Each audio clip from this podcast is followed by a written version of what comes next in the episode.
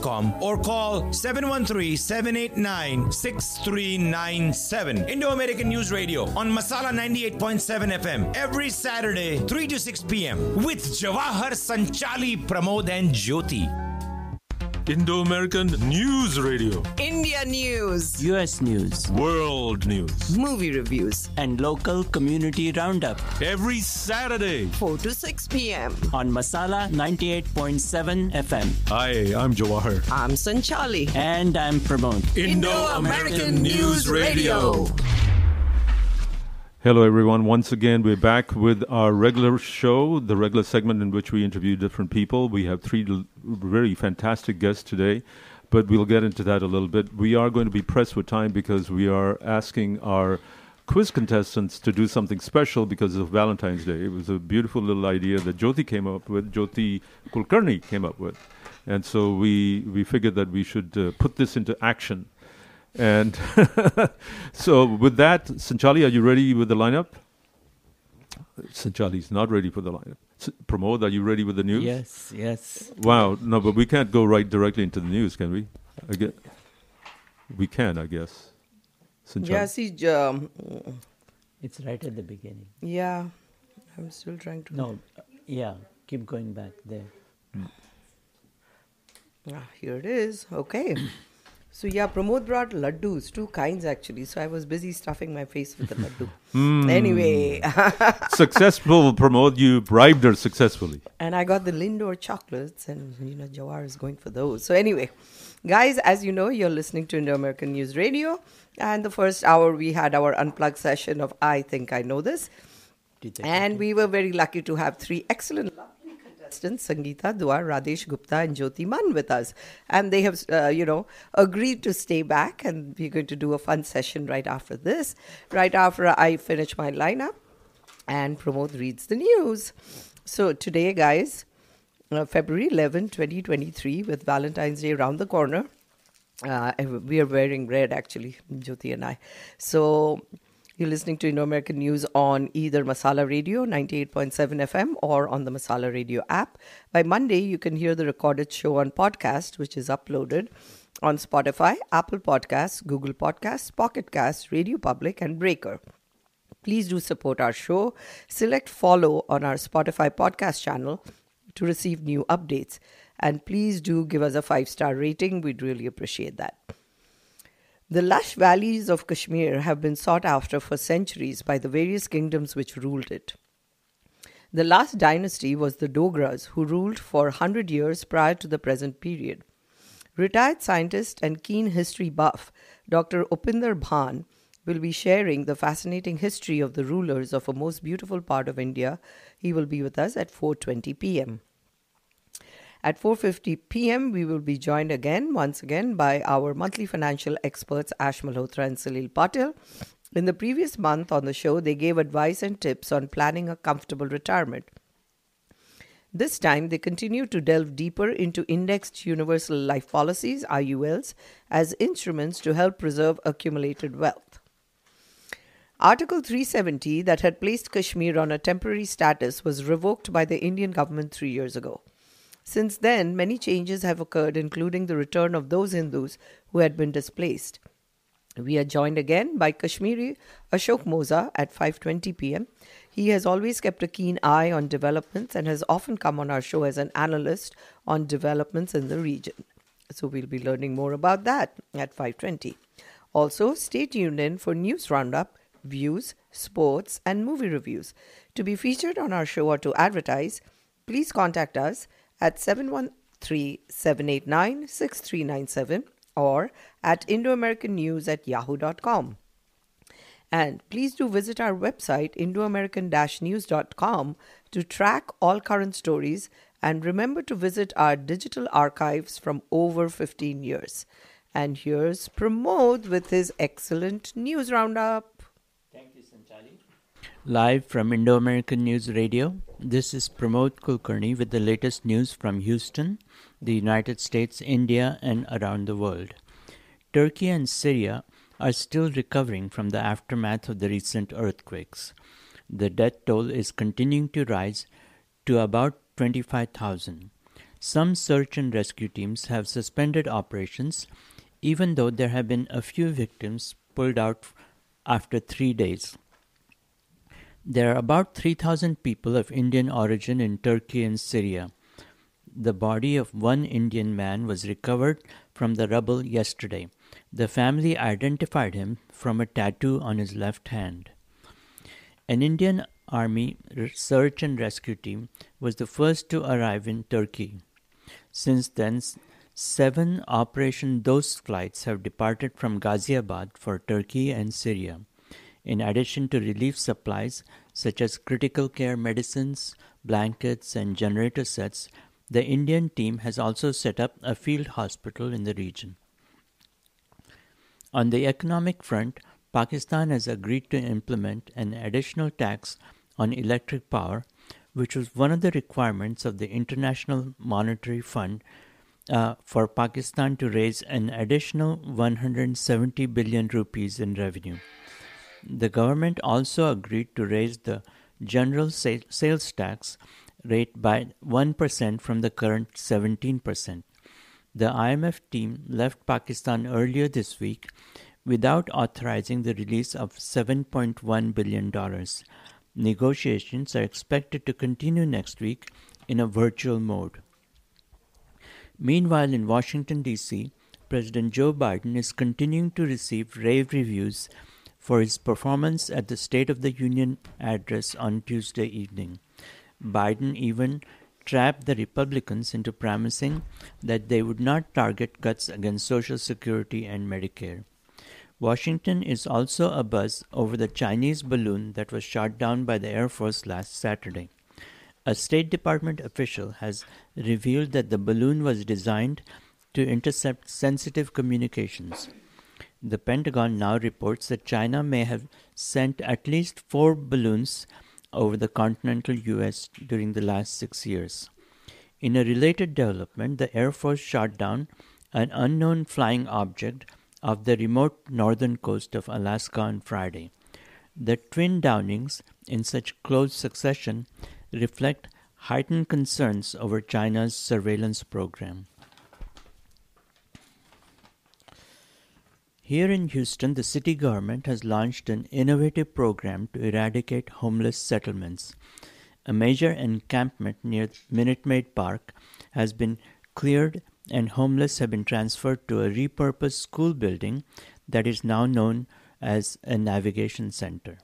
These people will be allowed to stay in the temporary housing until permanent homes are found for them by homeless advocacy agencies such as the nonprofit Harmony House. In a related development, the Houston's mayoral race is heating up. Several candidates have already announced, such as State Senator John Whitmire, former Harris County Clerk Chris Hollins, and former City Council member Amanda Edwards. The latest to enter the race is City Council member Robert Gallegos, who wants to be the first Latino mayor of Houston.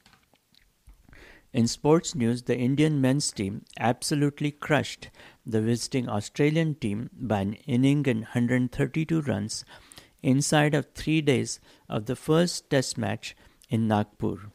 India's spinners Ravindra Jadeja, Ravichandra Ashwin, and Akshar Patel were unplayable for the Australians, who were bundled out in their second inning for only 91 runs.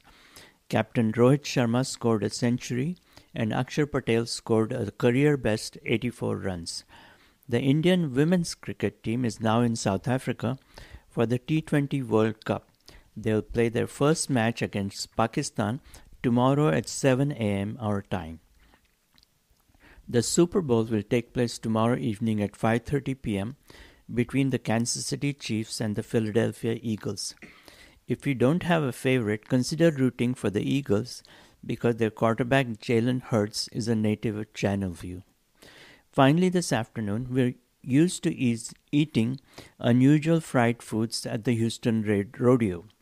Following suit, the Houston Astros have announced interesting additions to their ballpark menu, including Pupusa hot dog, which consists of a Slovacek sausage wrapped in a fluffy Pupusa flatbread that was made famous in Central America.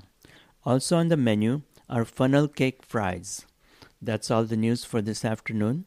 More views, discussions, and music as we continue with the Indo American News Talk Show.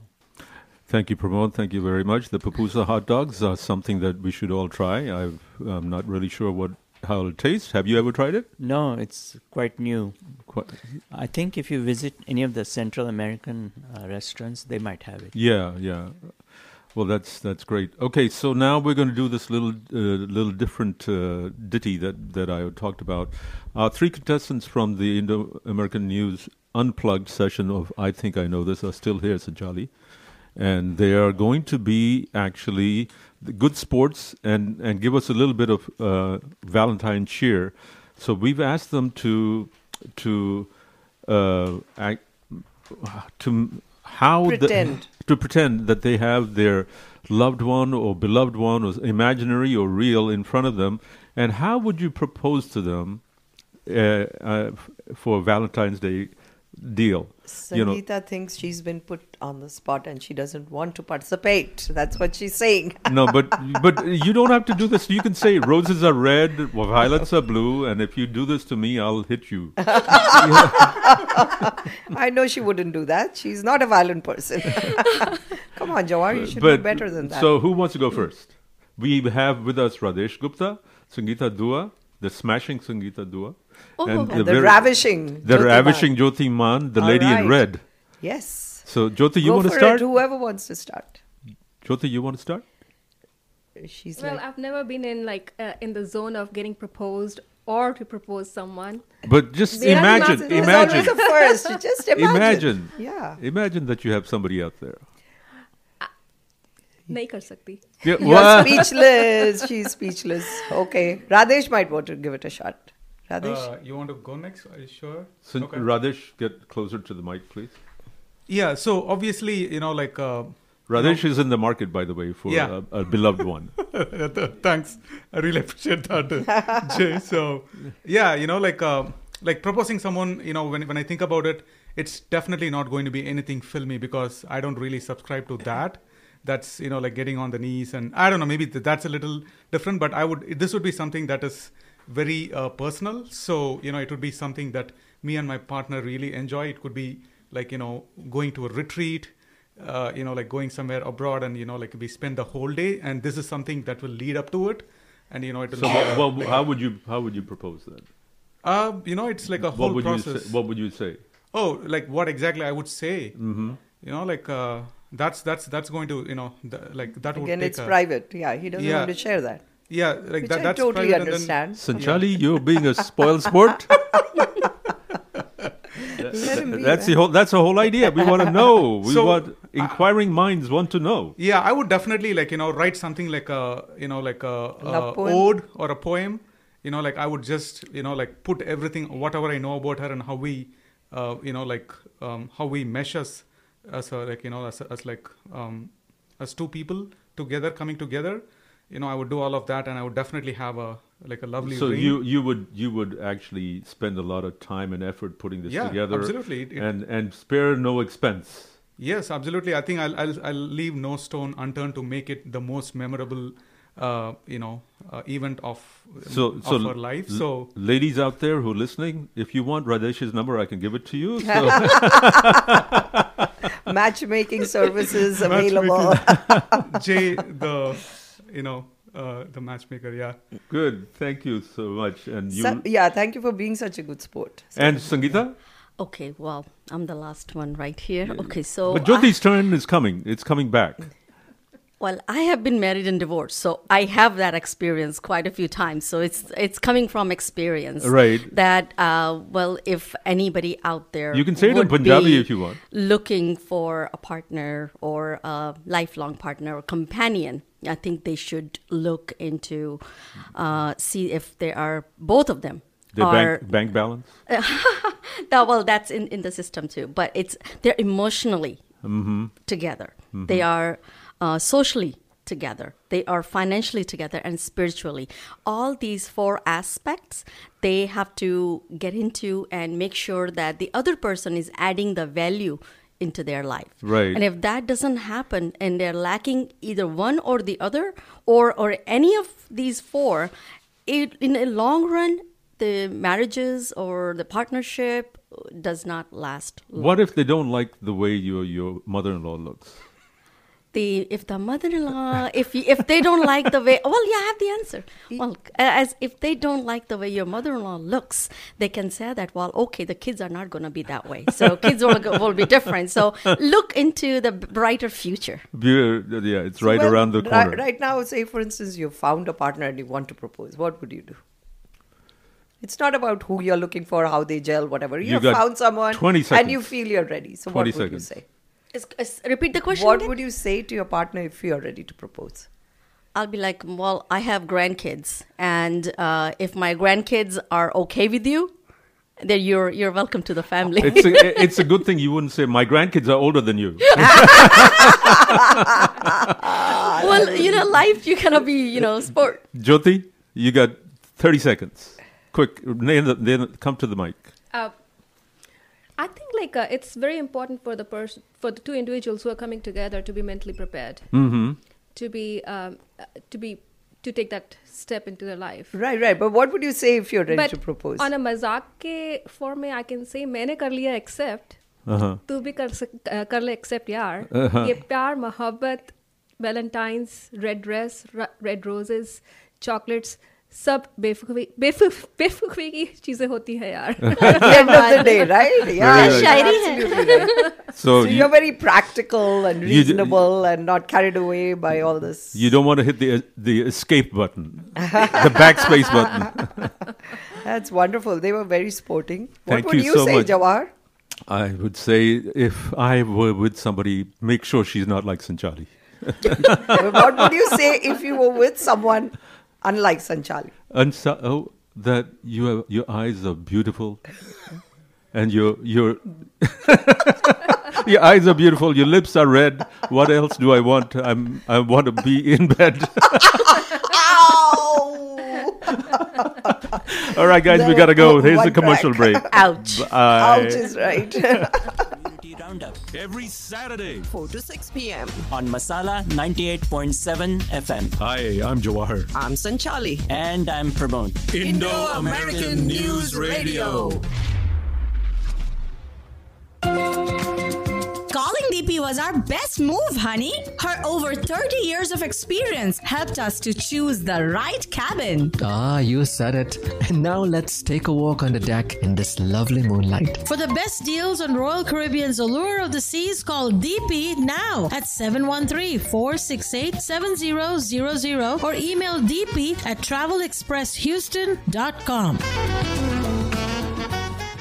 Willie Nanayakkara and Associates, our hometown full-service immigration law firm for over three decades. Mr. George Willie unfailingly engages us in stimulating discussions about various topics, political, social, or current headlines every Thursday. My family thoroughly enjoys listening to his informed yet impartial views with his very own patented sense of humor and wit. George Willie, immigration attorney, live every Thursday at 9:30 a.m. on Masala Radio, 98.7 FM. Indo-American News Radio. India news, US News World News. movie reviews, and local community roundup Every Saturday. 4 to 6 p.m. on Masala 98.7 FM. Hi, I'm Jawahar. I'm Sanchali. And I'm Pramod. Indo-American News Radio. Welcome, welcome back, everyone. You are listening to Indo American News Radio, and we had an excellent one hour and 20 minutes, right, Pramod? Uh, that's right. And then we had the uh, 10 minute uh, Valentine's Yeah, special. proposal thingy. That, that went off very well, I thought. yes. So we are very um delighted to have our next guest with us, who is Mr. Dr. Upinder Bhan. So Dr. Bhan was born in Srinagar, Kashmir, and moved to the USA at the age of 22 to pursue a master's and PhD degree in chemical engineering from Oklahoma State University. He's worked over 34 years with Shell and is retired now as a, uh, as a, uh, retired as a senior scientific advisor. and he was involved in the development of the next gen of energy technologies for lowering the environmental footprint of fuels. He's passionate about the environment and is an ardent crusader for the introduction of biofuels, including conversion of waste And that must be from food and plastics to usable fuels. He is married to Sushma Bhan. She's been on our show. She was very, very sporting and was on our quiz contest. A well known leader in both Houston's Indo American community and the broader petrochemicals industry, and has two mm. sons. Upinder enjoys reading about science and history, traveling, music, and financial analysis. Welcome to our show. Thank you. Thank you for the intro. Oh, sure. Y- well, good to have you with us, Upinder. You- You, Good to be here, Johar. yeah, you and I we talked about uh, something that uh, that really touched a nerve, and that was about the the well, of course, you're Kashmiri. Yep. So it had to do with Kashmir, but the history of Kashmir. Yeah. And some of the things you told me were, uh, I realized that I hadn't thought about these in years and years and years, and other people are probably not even aware of a lot of this stuff. I know. I And, know. and that's why, since you have a very incisive mind, and you're a history buff on top of that. Yes. Uh, and you're a Kashmiri, uh, and right now we, Kashmir is going through such tumultuous times. Mm-hmm.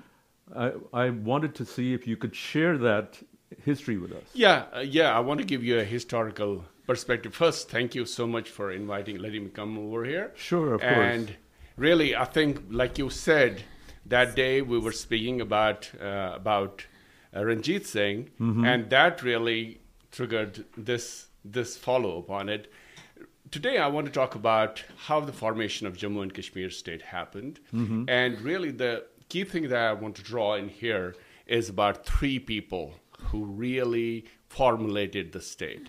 Mhm. Before I go into the into the story of these three folks who were just amazing people, I just want to first give you a historical perspective of Kashmir and also give you a geographical perspective of Kashmir. So it's very important to learn that Kashmir situation, the geographical location of Kashmir is very strategic. Going back now, I'm going to take you to 1800s. In 1800s, what you had, you had on the east side of Kashmir, you had Tibet. On the north side of northeast side of uh, Kashmir, you had Xinjiang province, which is now China. On the northwestern side, you had the Tsarist Russia. I'm saying Tsarist, not Russia, but the Tsarist Russia. On, on the west side, you had Afghanistan, and down below south was British India, which was really at that time the East India Company. So, with this perspective, I also want to give you some something a bit more on the, on the geography of this area. As you know, um, Kashmir is the Western Himalayas, so they are really Karakoram Range. You're talking about high Himalayan plateau. You're talking about Tibetan plateau, really high mountains, very rugged, very cold temperatures. It really has four regions at that time. The biggest region, which most people do not know about, is Baltistan, and where the Balti people lived. Then there's Kashmir, Kashmiri people, Jammu, which was mostly Dogra people, and Ladakh, which was really mostly Buddhist people. Where was Baltistan? Baltistan has been there for for all all along, Uh-huh. and this is an interesting story. Again, um, the time the British came in to to really do a survey of Baltistan, Mhm. they were looking for the peaks, and they found one peak which was K, which they named as K1. Mhm. K1 peak was the first large peak that they found. They did not realize that the world's second largest peak was right there. Mhm. But the problem was that that peak was behind the mountain, but behind the clouds all the time. It was so high. It's the second highest peak. It's only 800 feet uh, lower than uh, Mount Everest. Wow. So yeah, it's it's amazing. But it's such a blunder that they did. They didn't see it. So they called K1 for a very long time. It was only K1, Uh-huh. and then there's the Nanga Parbat, which is the eighth uh, um, highest peak in the world, and K2 came in much later. When they finally discovered K2, they found this is such a it was an embarrassment. They called it K2 because its K is Karakoram range Uh-huh. and 2 is the second mountain they found. and the British Geological Society did not let them change the name. Oh, it is still and it's- as it's K2. stuck. It does talk. There was a Hollywood movie about K2 also. Right, right, So, right. so now com- coming back, so Baltistan is really a hilly and rugged area, and then you got Kashmir, which is really more more of a beautiful. So Baltistan is between Kashmir. Bal- Baltistan is northwest of. So it is right now. Uh, it is right um, south of. Um, it is kind Oh, of like so- east of Afghanistan and west of Tibet. It's like a majority Baltistan- of the it's northern. really yeah, it is it's actually to tell you the huge truth. It is the yeah. largest portion of Jammu and Kashmir state was Baltistan. So for And- for listeners out there, uh, to Gilgit, let them Gilgit is also to- part of it, right? Yeah, Gilgit is part of Baltistan. Right, right. Yeah, and and on the west of it is the districts of Hunza, which was which was came up in the news a lot because Mm. they talked about it was the Shangri-La of the of the east because a lot of people they Mhm. thought they were lived long and it was so beautiful. Mm. And then you got the Leh area, which is also another plateau, which is the Tibetan plateau, and a whole different geographies out Mhm. there. And then there's Jammu, which is in the south, and then there's Kashmir. So, for listeners out there who uh, uh, may want to visually put this in their minds, if you look at the map of India and you see the, the top, you see Kashmir, and Mhm. right at Kashmir, if you that re- always reminds me of a guy who's standing there like this, Yep. and he's got a wave of a hair. And that wave of hair is what Baltistan is, right? Jawahar, I could not have described it better than myself. This was amazing. this was the wave of hair is amazing, but except that this was a very rocky wave of hair. So this is this is the background. So let, let me also give you a little bit about the ethnicity of Kashmir because that's also an important aspect that we cannot just let go mm, from the historical point of view. So traditionally, Kashmir was a seat of Hinduism as well as Buddhism. So you have successive, going back to pre-Christ, you had Guptas, and then you have the you have the Kanishkas uh, people uh, who were ruling, and then eventually, around there were a series of Hindu kings that came in from about uh, 300 BC to about 1200 AD. Wow. Yeah. So there, the one of the highest, the zenith of Kashmiri power was uh, the Avanti Varman was the king around 800, 750 or 800, and he, he he created a lot of these sun temples. The ruins are still in Kashmir, so you can go back and visit these. And his son was really a warrior, and he pushed the empire of Kashmir up to Kangra and Punjab. So Punjab at one time was under Kashmir around 850. Really? Yes. Wow. Yes, absolutely. So this is these are the facts that people. I mean, this is not something that we get taught in our history Which books. this explains why I look so Kashmiri. yeah, I could not. I, I could not have said that. yeah, that was that. That's true. So, yeah, Punjabis are Kashmiri. So let's draw that conclusion.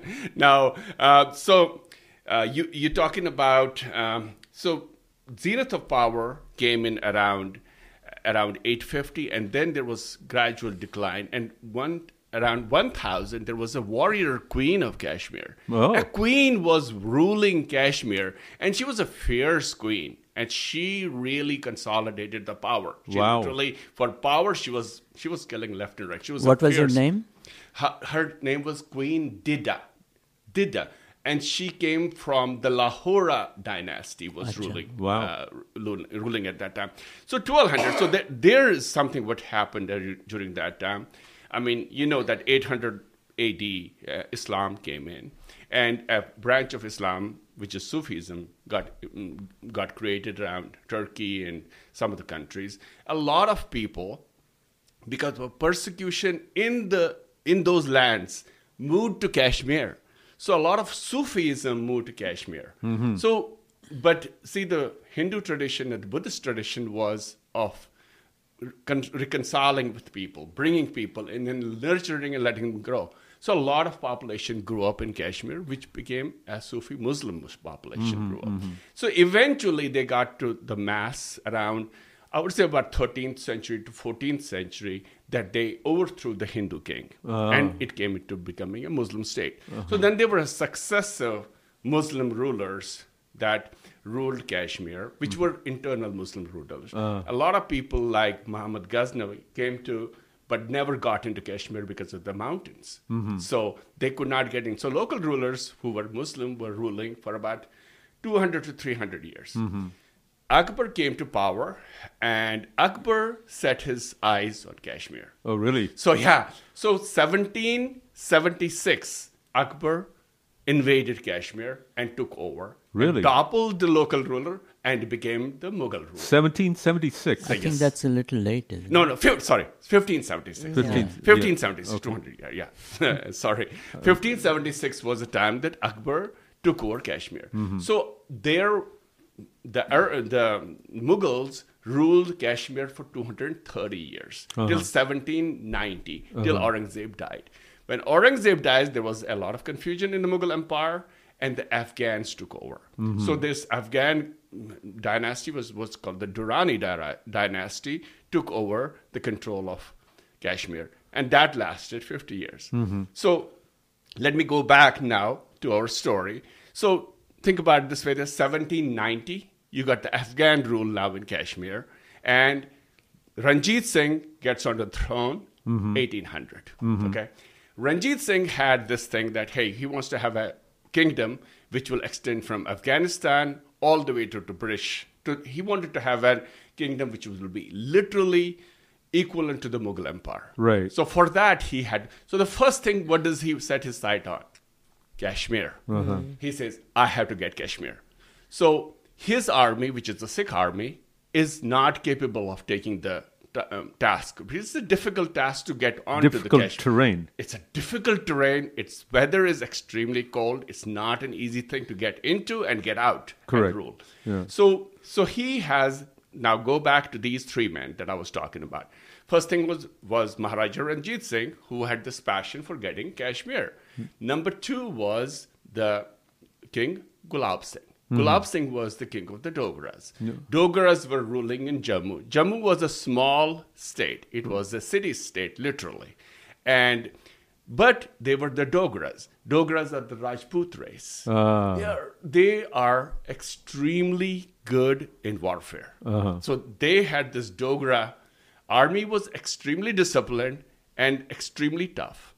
So what what Gulab Singh did, he aligned himself with Ranjit Singh, and together they attacked Kashmir in 1818. Uh-huh. 1818, six got control of Kashmir. Ah, I see. So they deposed the Afghan ruler, and a Sikh ruler was appointed, Uh-huh. but not the Dogra ruler. Uh-huh. It was a Sikh rule. So 1818, Kashmir became a Sikh ruled state.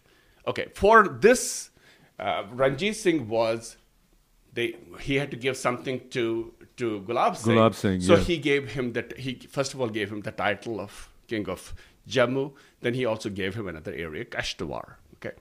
Now leave this in here. A third person comes in, and this is what was the amazing person comes into this Uh-huh. picture now.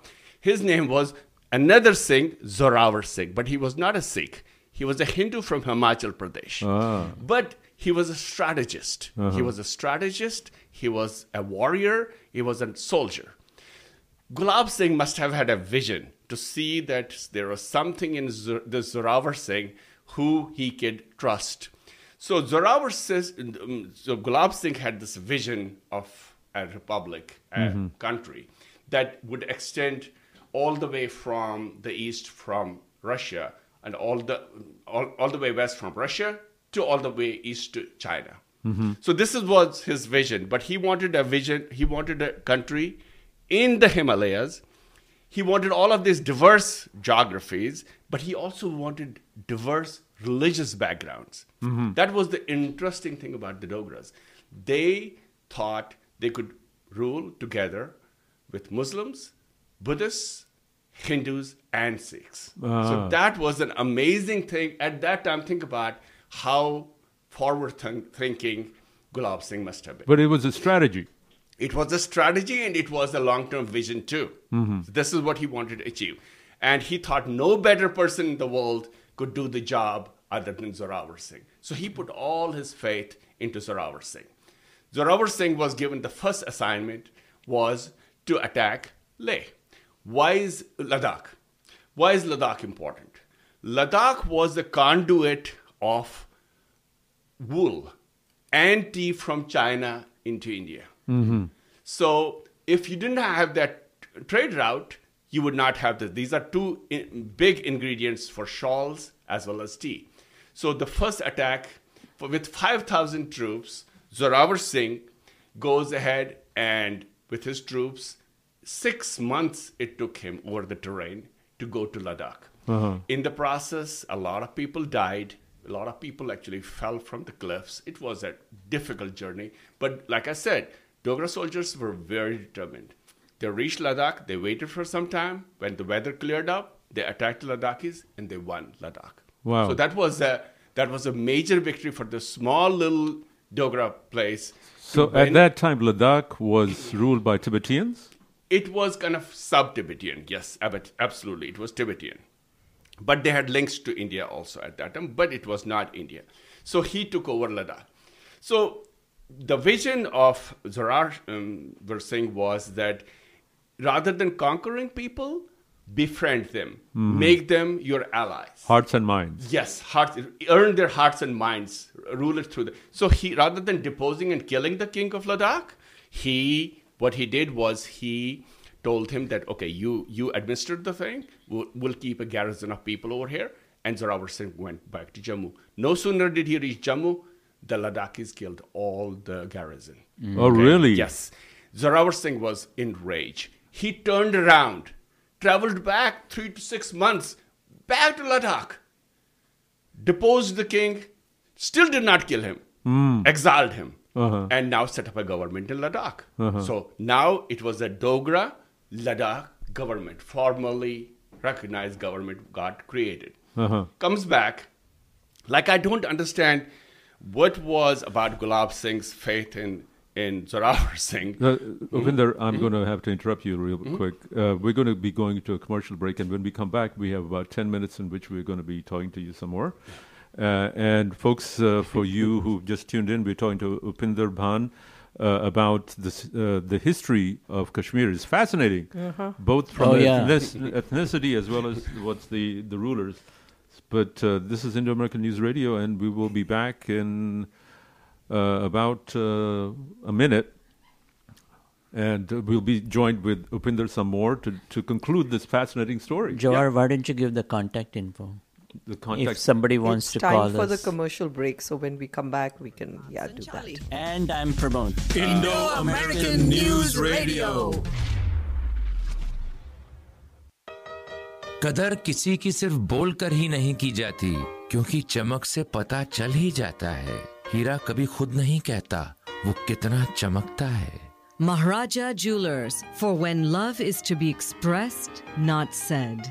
Happy Valentine's Day from Maharaja Jewelers. सच्चे प्यार का सच्चा तोहफा Maharaja jewellers 5821 Hillcroft Bringing diamonds to life.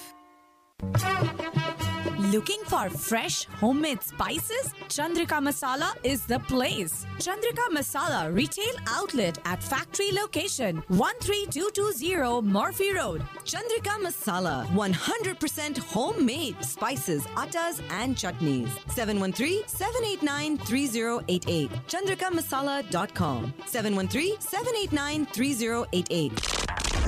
Indo American News Radio. India News. US News. World News. Movie reviews. And local community roundup. Every Saturday. 4 to 6 p.m. On Masala 98.7 FM. Hi, I'm Jawahar. I'm Sanchali. And I'm Pramod. Indo-American News Radio. Hello, everyone. We're back again with Upinder Bhan to talk about the history of Kashmir and how Kashmir the, the was formed essentially with all the different ethnicities that were there. And you were talking about the Ladakh re- uh, region and how it, the Ladakh- the yeah. Go ahead, Upinder. Yeah, like like I said, um, Zorawar Singh won Ladakh, and he had Jammu. And no sooner, sooner did he get back to Jammu, he uh, then Gulab Singh tells him that you have another assignment, and this time you have to conquer Baltistan. It's not a, like I described to you before. Baltistan is all hilly. It's got the largest, uh, it's got highest mountains in the world in there, and Zorawar Singh was up to the challenge. He he, this time he collected his Dogra troops. There were only 2,000 of them. There were some Ladakhi troops, and they marched on to Baltistan. And in about three months, he reaches there.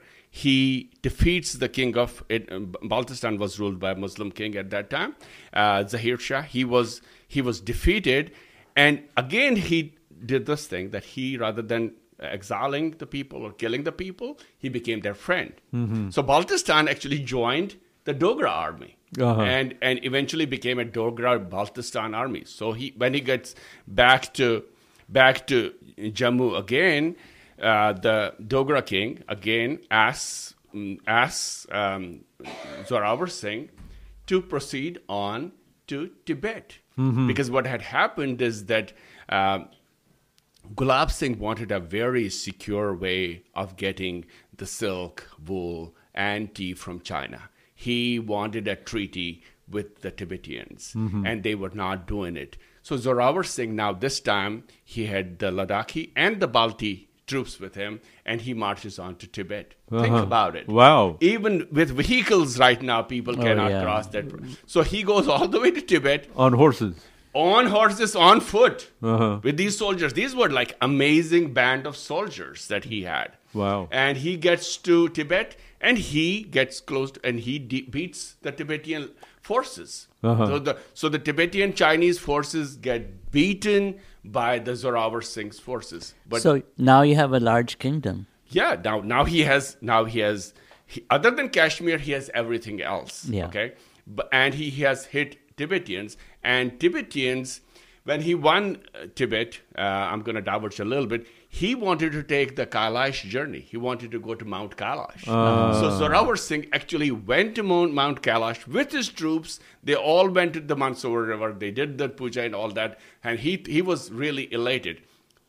Least did he know that in a month he would be killed. Oh, really? He was waiting. Yeah, the T- Tibetans played a ploy trick on him because he wanted to sign this treaty. He told them that I'll wait, and they were telling him delay, delay, delay, and they were delaying it. Why? They wanted the onset of winter. The Mm. winter came in. They massacred the the troops. Oh, no. Zorawar Singh was killed. Wow. Yes. And when the news reached who? Gulab Singh, uh, he said, no, man. He collected the whole army and they went up, attacked Tibet again. This time, they beat them thoroughly. And then after that, the treaty was signed between, which is Imperial China, uh, the Lamas of Lhasa, and Jammu. And they Uh-huh. recognized uh, that Gulab Singh is the king of Ladakh and king of Jammu. Wow. So this was a with- this was a major step, and this treaty allowed for the trade of tea, wool, and and and silk. Okay, Upinder, can you bring it down to Hari Singh, who was the last king of uh, Kashmir? This was much later. I Oh, mean, there was Gulab Singh, there was then his son, and then came Hari Singh. Uh-huh. Hari, Hari Singh was the one who finally um, acceded to India. Right. At that time, he acceded to India. He signed up the papers. They asked him to, and at that time, what had happened in from Pakistan side, it was the Kabiles who came in. He came. They came into Kashmir in 1947, and there was a regiment of uh, actually East India Company scouts that was able to take this uh, this other area in the northwest area, which was which was the Baltistan. So Mhm. Baltistan fell very easily. The armed people in the west of Kashmir, they called themselves Azad Kashmir. They took on that area, and instrument of accession was signed by Hari Singh, which was grandson of Gulab Singh Right. and and that's how India got the control on this area, and the rest of the area got the the northwest area got into Pakistan. But Pakistan actually did not administer this area till 2020. It was the northwest portion of Kashmir finally got incorporated into Pakistan.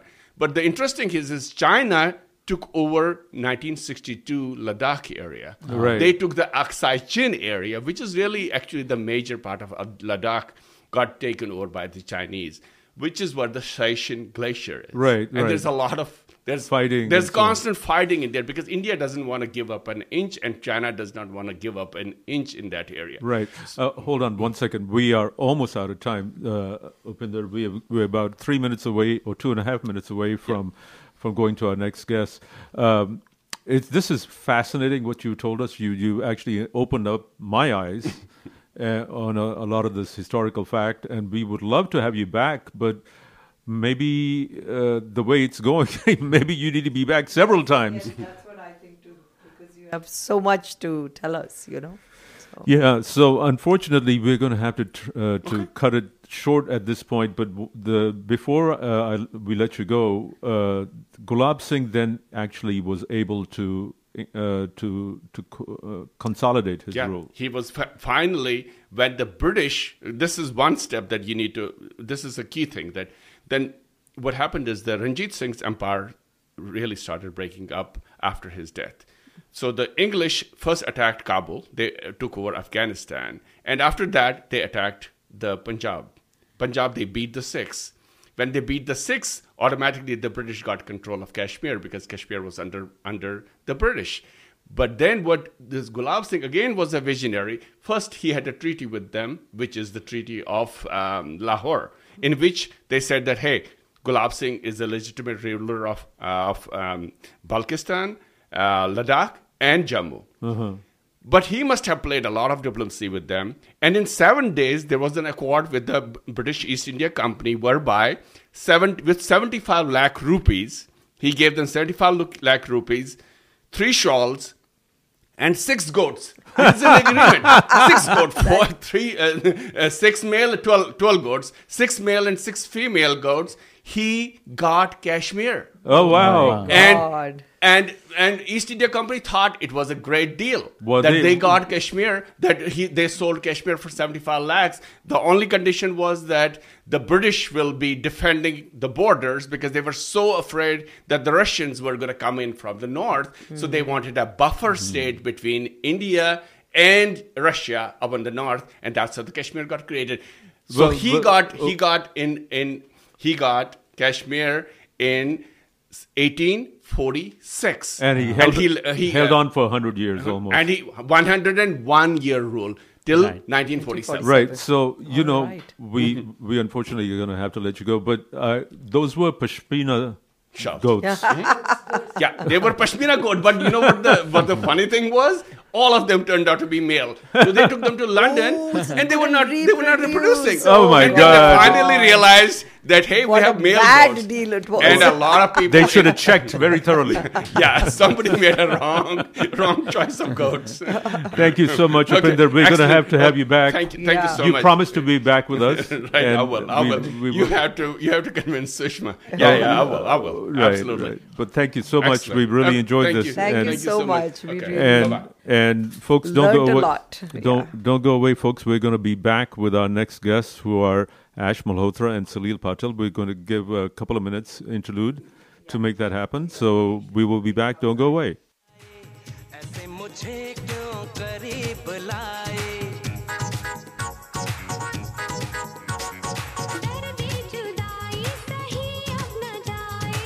कोई नशा सा धड़कन पे छाए कोई नशा सा धड़कन पे छाए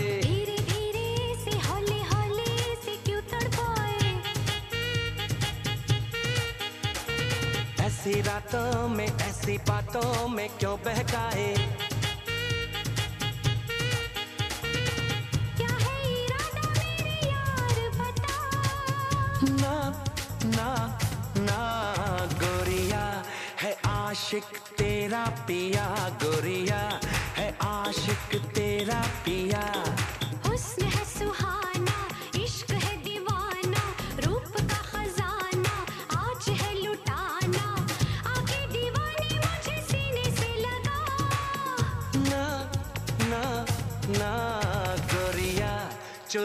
चुराना मेरा जिया।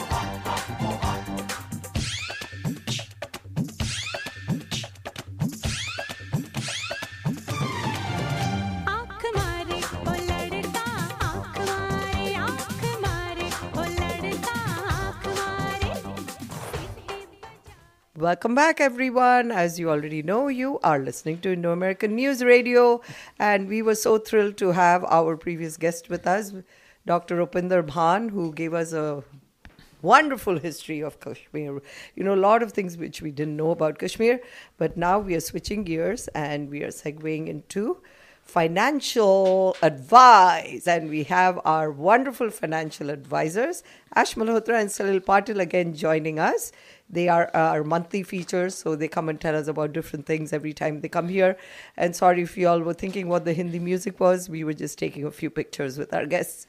So I will give a brief intro of Ash, and you can do Salil. No, you can do You both. want me to do both? Okay.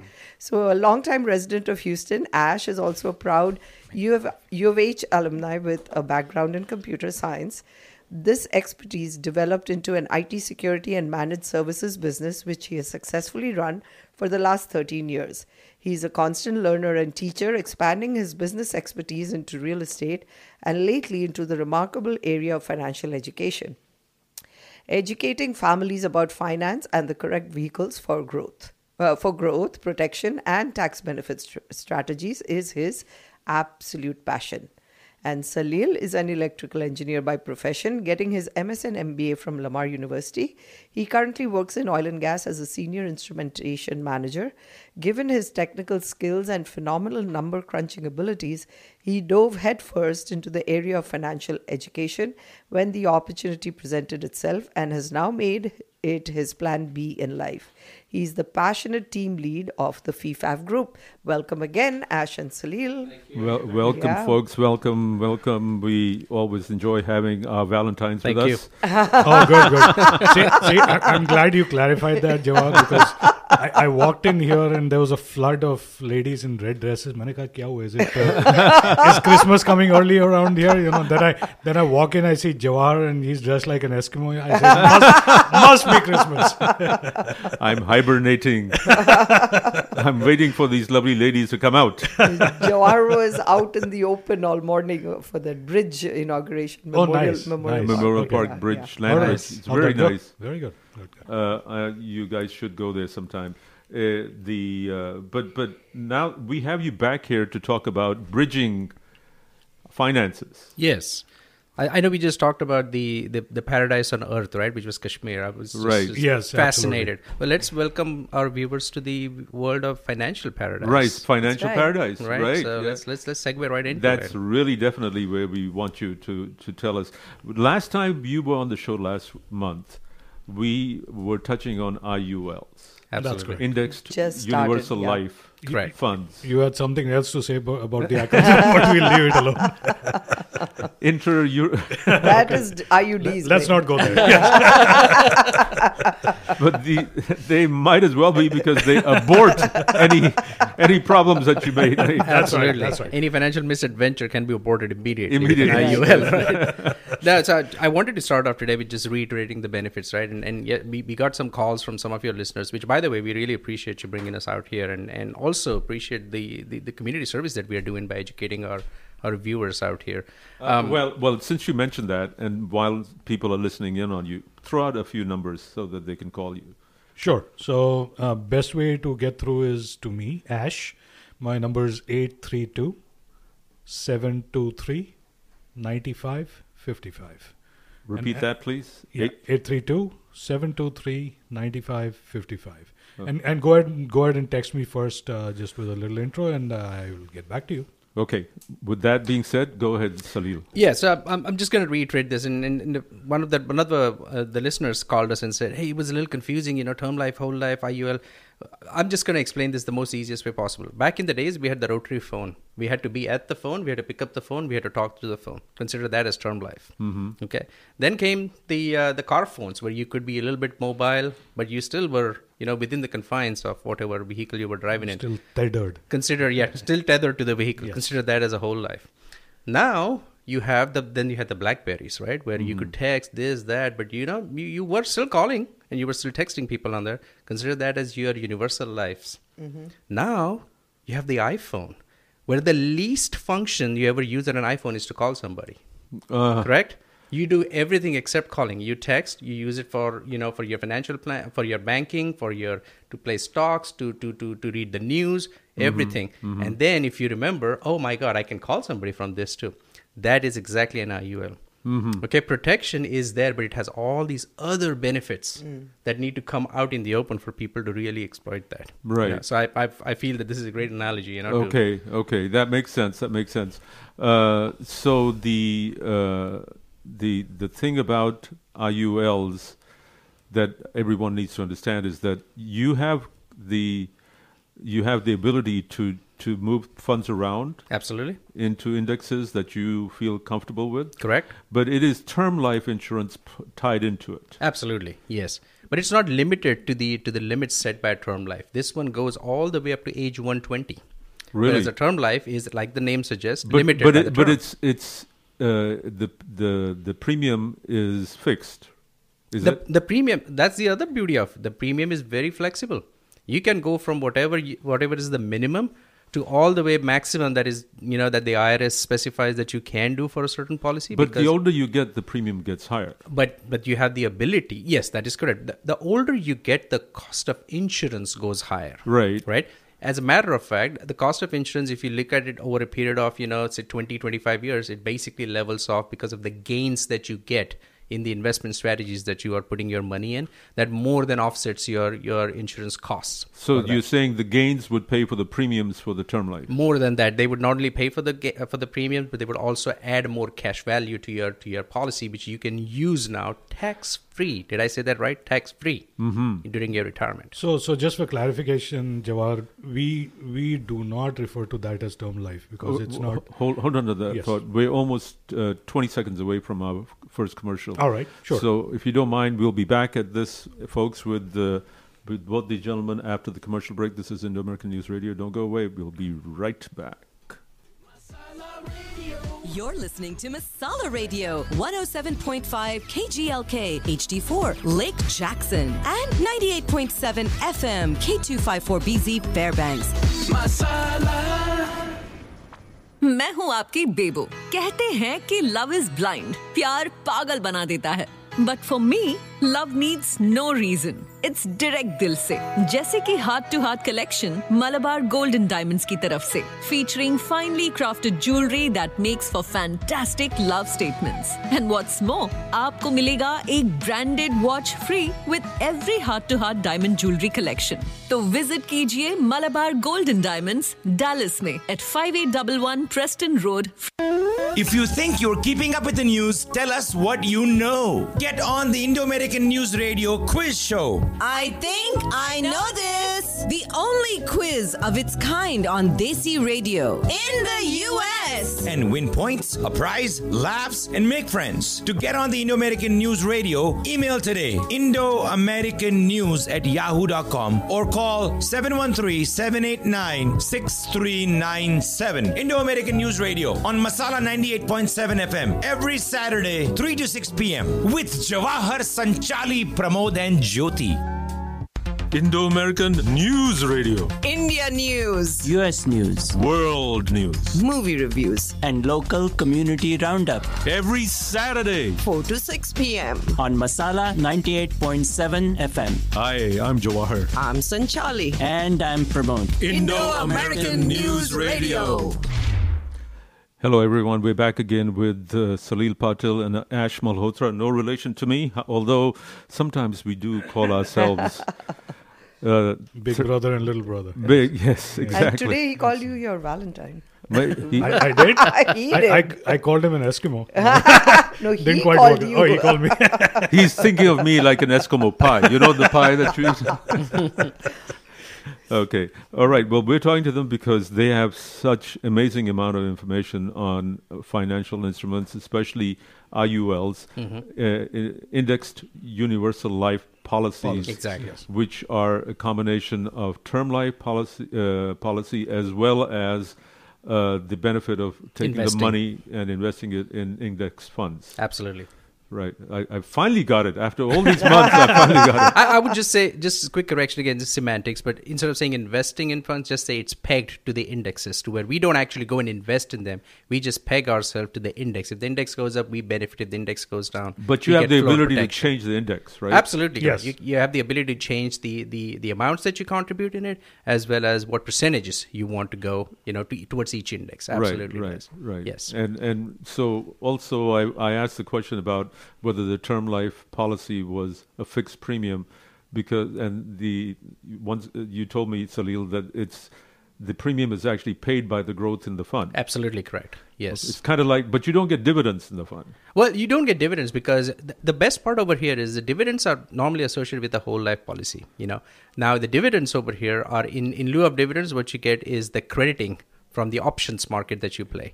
And the, the the best part about this is these are not just paper gains like you see in a mutual fund account or an, or an ETF account. The the interest that you get from the maturing of a certain segment actually gets credited to your policy.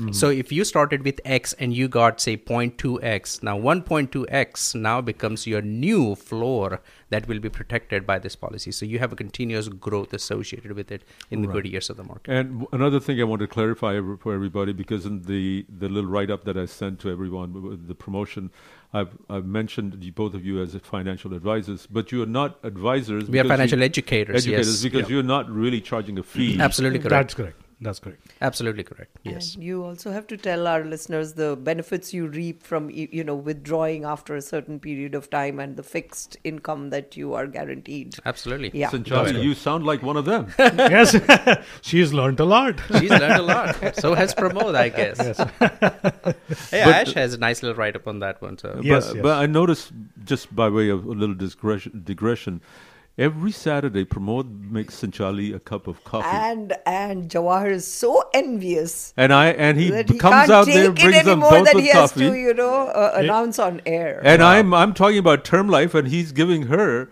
the time of her life. All right, that's that's pushing it a bit. so I'm that sure I Jyoti is endure listening. the term of this radio show, Jawahar. All right, guys, go ahead. All right, all right. Let's time, Ash, to, time to get serious again. Yes. Okay. See, in Pramod's defense, you know, Pramod only has two hands. He's a human being. You know, he can only carry two cups of coffee. Good, good observation.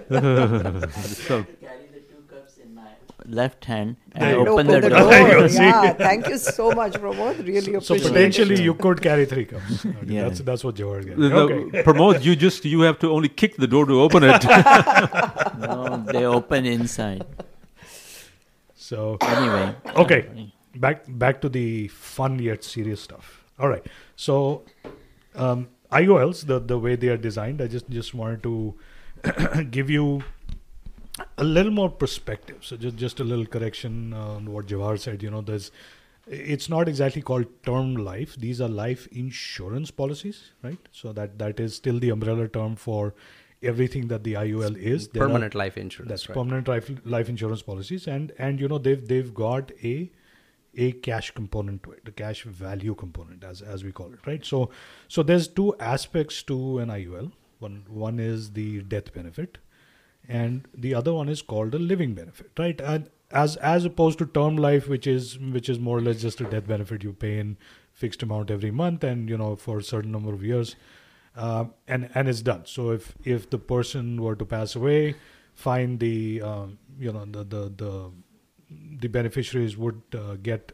what what is there in the term life insurance.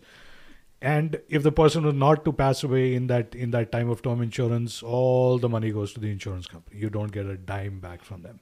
Now that's that's where the IUL policies or the whole life policies differ from these uh, from term life policies. In that in that there is a cash value accumulation. So you're, you're putting in cash towards um, you know of course the protection part of it which is the death benefit. But what about the you know what about the value of the cash itself? You know we are we are trying to find a way to improve the position of the cash to increase the cash use dollar cost averaging increase the amount of money that is available in the policy so that the insurance company gets covered for their risk that they are taking on us uh, which which is to insure us for these massive amounts of money in case uh, we were to pass away. And the insurance company now has uh, sufficient flexibility to to hedge their bets with the cash value that uh, or the excess cash that we are putting into the policies to give us a return based on like Salil was just mentioning that that uh, the insurance companies will hedge their bets against uh, certain indices that we can uh, you know that that we can spread out we can spread our risk over multiple indices that perform differently. So that's that would be the huge uh, benefit um, of of how the cash value increases. But what is what is the living benefit? The living benefit is that we are able to borrow against this cash. It's ultimately our cash that's that's going in there. Remember that. So once the insurance company sort of made up uh, the money they need to make for for the uh, you know the taking on the risk of uh, giving us the insurance. Beyond that uh, you know the, the cash is essentially ours that we can borrow against. We, we can take tax free. So that that must be remembered that that is a huge part of what these policies are. And uh, you know how how are the how are the insurance companies making money and how do we make money? It's it's an interest credit. Now that there is no there is no actual physical uh, amount of our money that's going into the market. It is it is sort of being hedged into options. So the insurance companies are able to play with a much larger pool of money than you and I can put in Mhm. there and and that's why you know the the benefits to them are a lot larger and they can afford to give us good uh, interest crediting which is what salil just mentioned that you know this gets credited back to us. It's similar to a bank account that is actual cash coming back into the bank account our cash value is growing. This is not a paper gain. As as you would in the Absolutely. as you would in the markets out there you know with your mutual funds or stocks or what have you the, this is actual cash coming in that you can pull out and utilize for whatever you need to do while you're still alive. So that that's what makes these kind of policies very different from term life policies. You have a living benefit and you have a death benefit. So let's let's let let's keep. I've, going I've on almost both sides. forbiden the word term life now. Yes. Yeah, we are not going to use We- that we, word uh, we try not to use that. So expand a little bit more about the living benefit.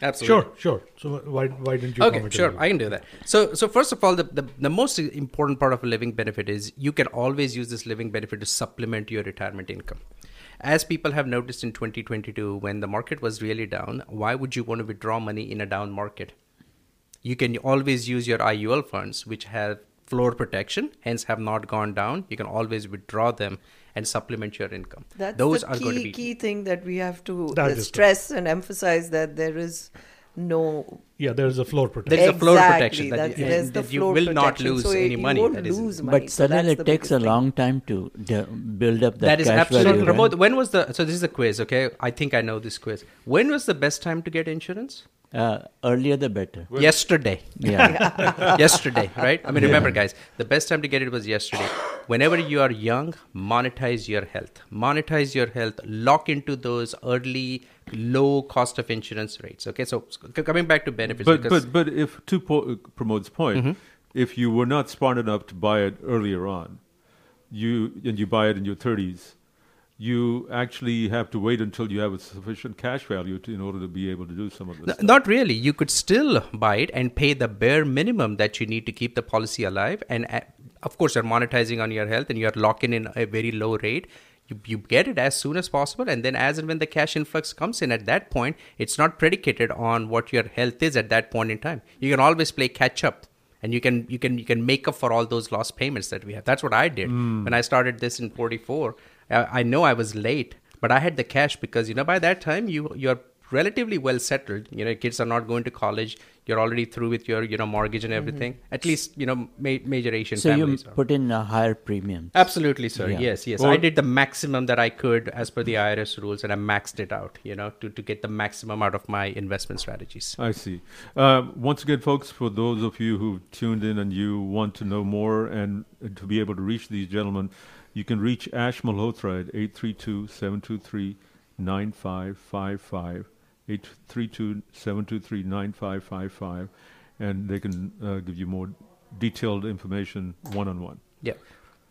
So, carry on, guys. Actually, what I wanted to do was just give a quick comparison between you know a mutual fund strategy and an IUL because you know, a lot of people are very savvy about mutual funds, right? Um, so one of the quick advantages are you know you have tax advantage withdrawals in an IUL versus taxed capital gains and dividends in a mutual fund or an exchange rate fund.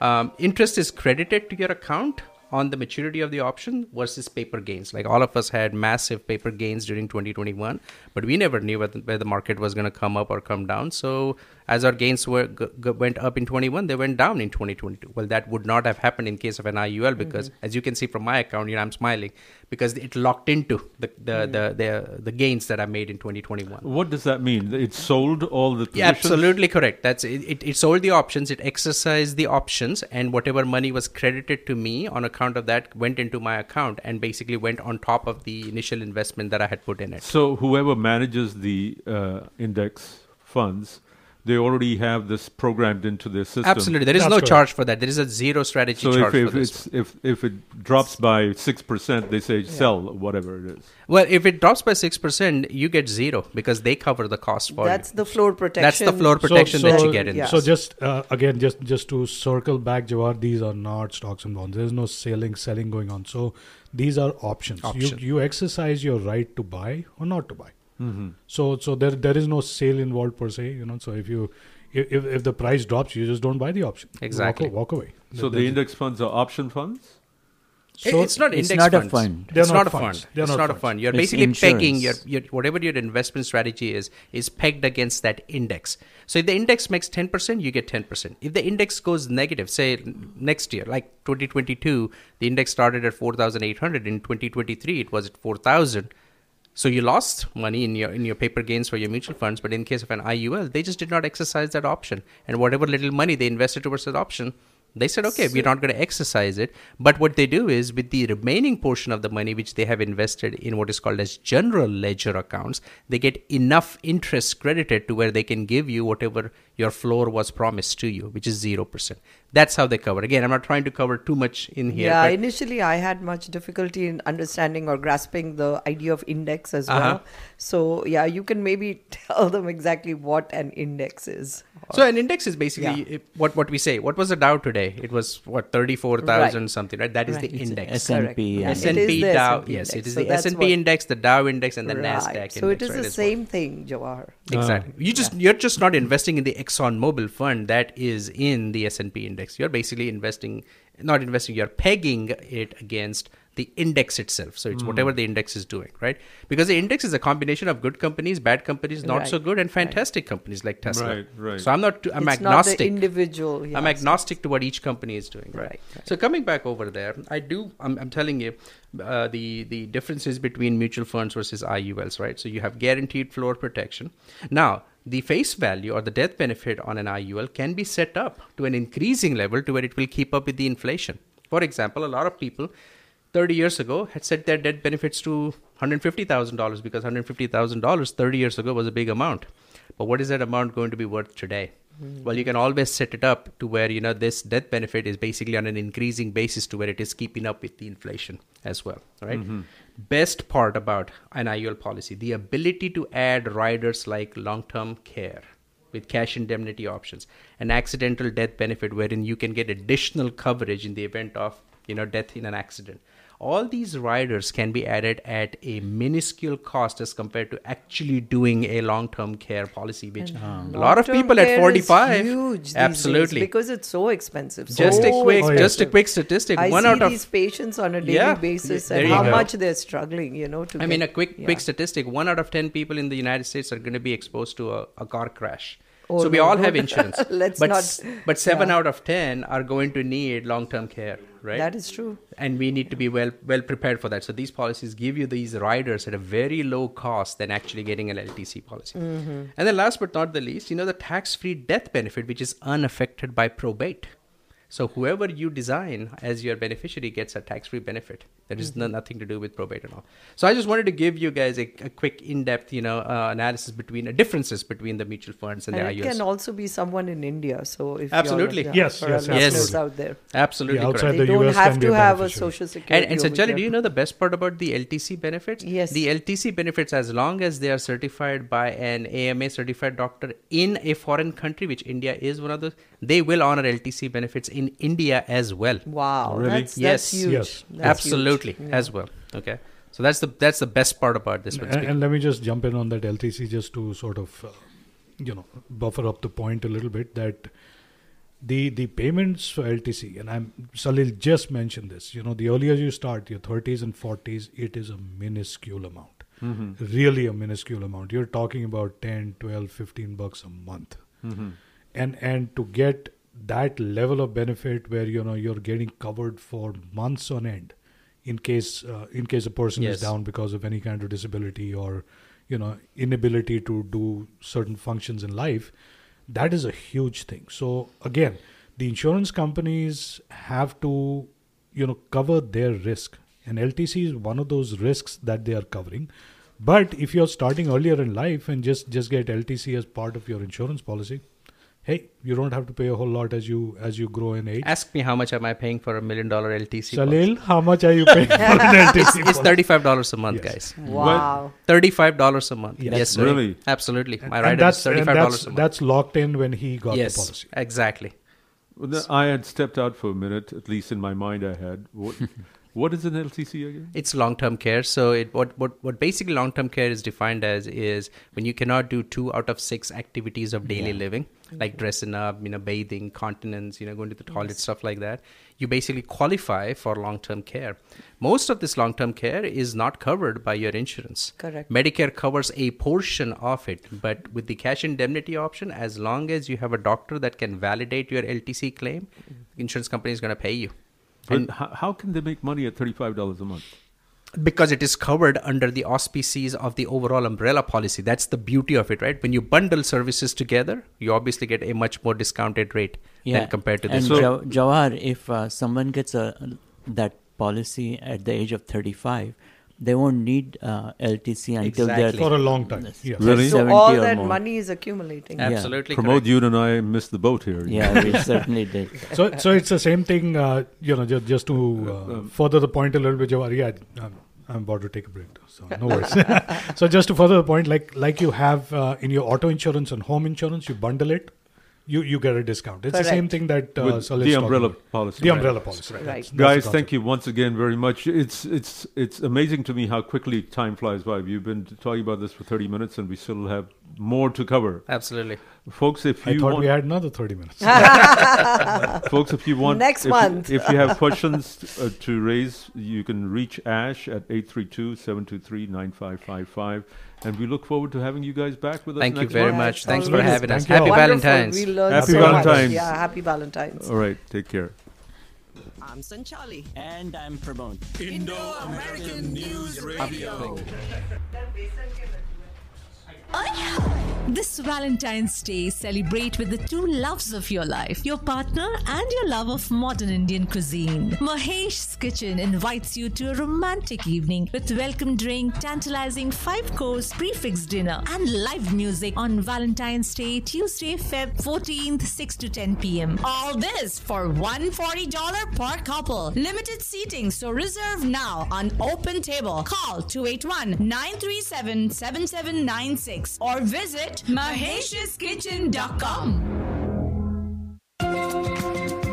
Ah, this is the life. Sipping on a margarita, lounging on the top deck of the Royal Caribbean's Allure of the Seas. Yes, honey, we are on the largest cruise ship in the world. Hmm. We'll dine at the amazing restaurants, enjoy Broadway shows and gambling casinos. Sail the allure of the seas every Sunday from Galveston to Cozumel, Costa Maya, and Roatan. Call Deepthi Mehta at Travel Express at 713-468-7000 to get exclusive special offers. She can save you a bundle and get you the best cabins.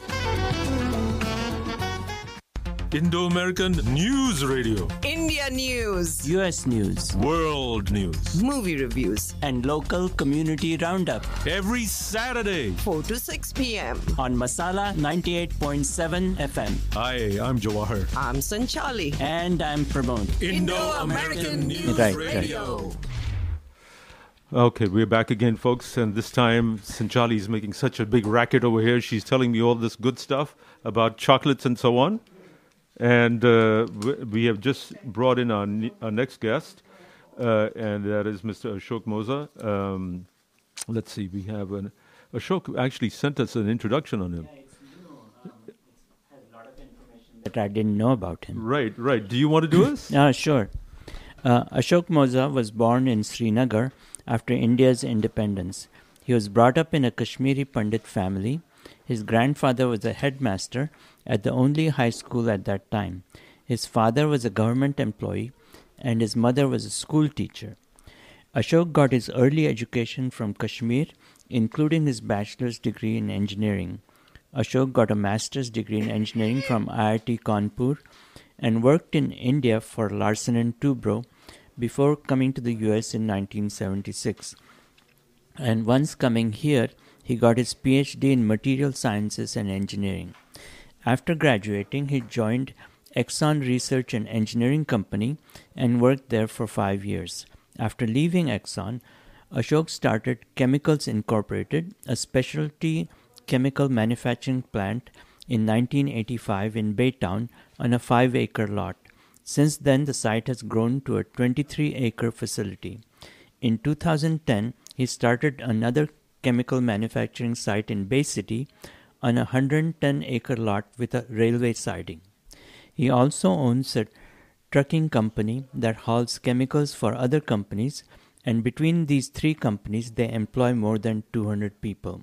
Uh, welcome, Ashok. Uh, it's nice to have you back again with us. Well, one thing that I'm sorry, I, I must add to this. The last part is that Ashok is an outdoors man who has led many backpacking trips in the U.S., especially in the Grand Canyon. He's taken people down all the way down to the Grand Canyon Okay. r- riverbed. Do you still do that? not? Uh, n- Yeah.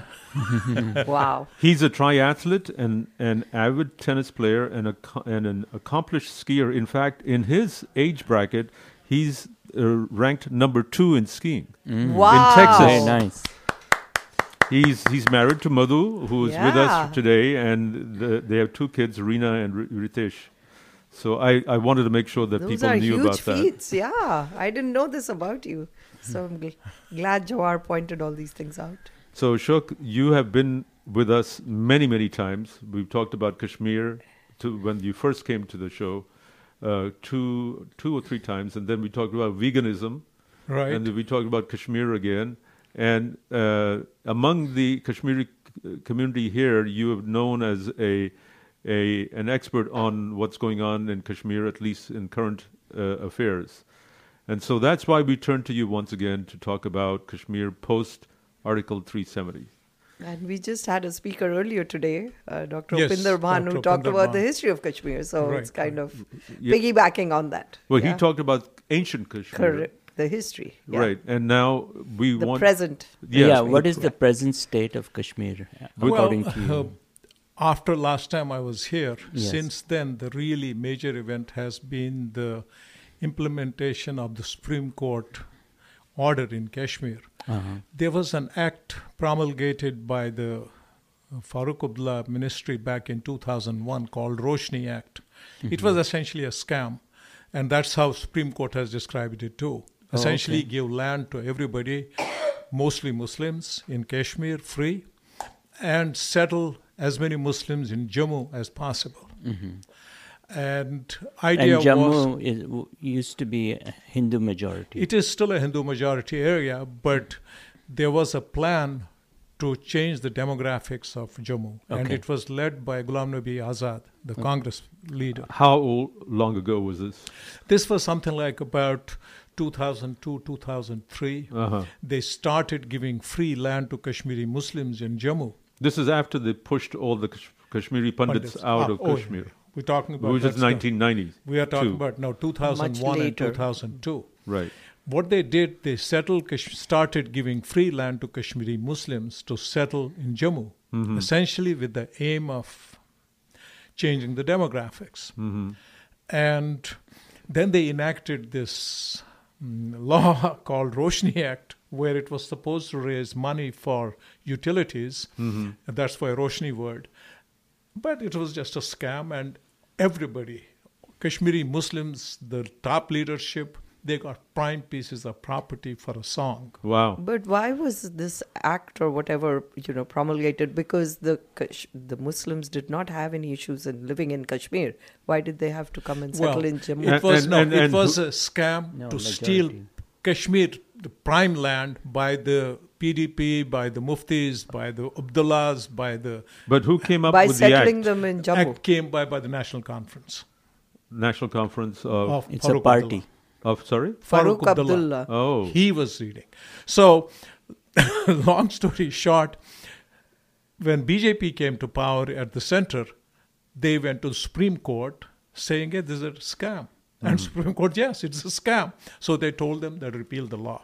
Mhm. And implementation now would involve evict- evicting all the Kashmiri Muslims who have bought proper, who have land, free land in Jammu, or have occupied it illegally, and the properties that the political leadership in Kashmir owns in Kashmir itself. But has that happened? Have yes, it been- has. It has already started happening. The bulldozers are already working. But here is the interesting thing: the opposition is coming from PDP, National Conference, Congress Party, also Ghulam Nabi Azad, and Lashkar-e-Taiba. Oh, of course, all very extremist groups. Well, except Taiba for the Congress. Mujahideen. Now you wonder why would they be opposing it? What is the problem? Mhm. The problem is because this plan of changing the demographics of Jammu has been essentially turned into fiasco. Mhm. They have exposed it for what it was, and all the Kashmiri Muslims are being now asked to evacuate the land because it's not your land. If you don't, we'll bulldoze your house. Mhm. That's why Ghulam Nabi Azad went to Amit Shah in Delhi. Hey, this is a bad act. This shouldn't be done.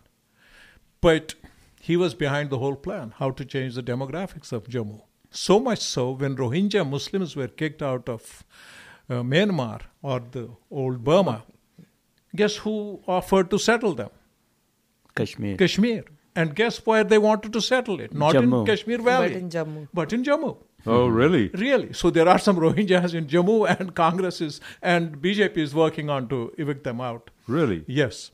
So that is one act. So what's happening right now? That land is being taken off. Farooq Abdullah has land is worth about 800 crores, and government is saying we are going to take it back, and then we will let you bid on it, and an Mhm. open auction.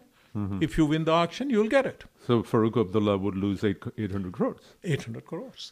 You can see in Gulmarg all the hotels, Mhm. almost, let's say, 96% of the hotels owned by Kashmiri Muslims, they have a lease payment of 5 rupees. Wow. Can you believe that? In a place like Gulmarg. In, huh? in a place like Gulmarg. Wow. It's like where a of the- square foot Yeah. will go at least thousand times that Yeah, amount. yeah, yeah. One of so the most beautiful all that is changing because BJP has decided that they are going to basically bring some law and order into this. But I'm sure that the Muslims who are there, who have their land being taken away from them, are taking this sitting down.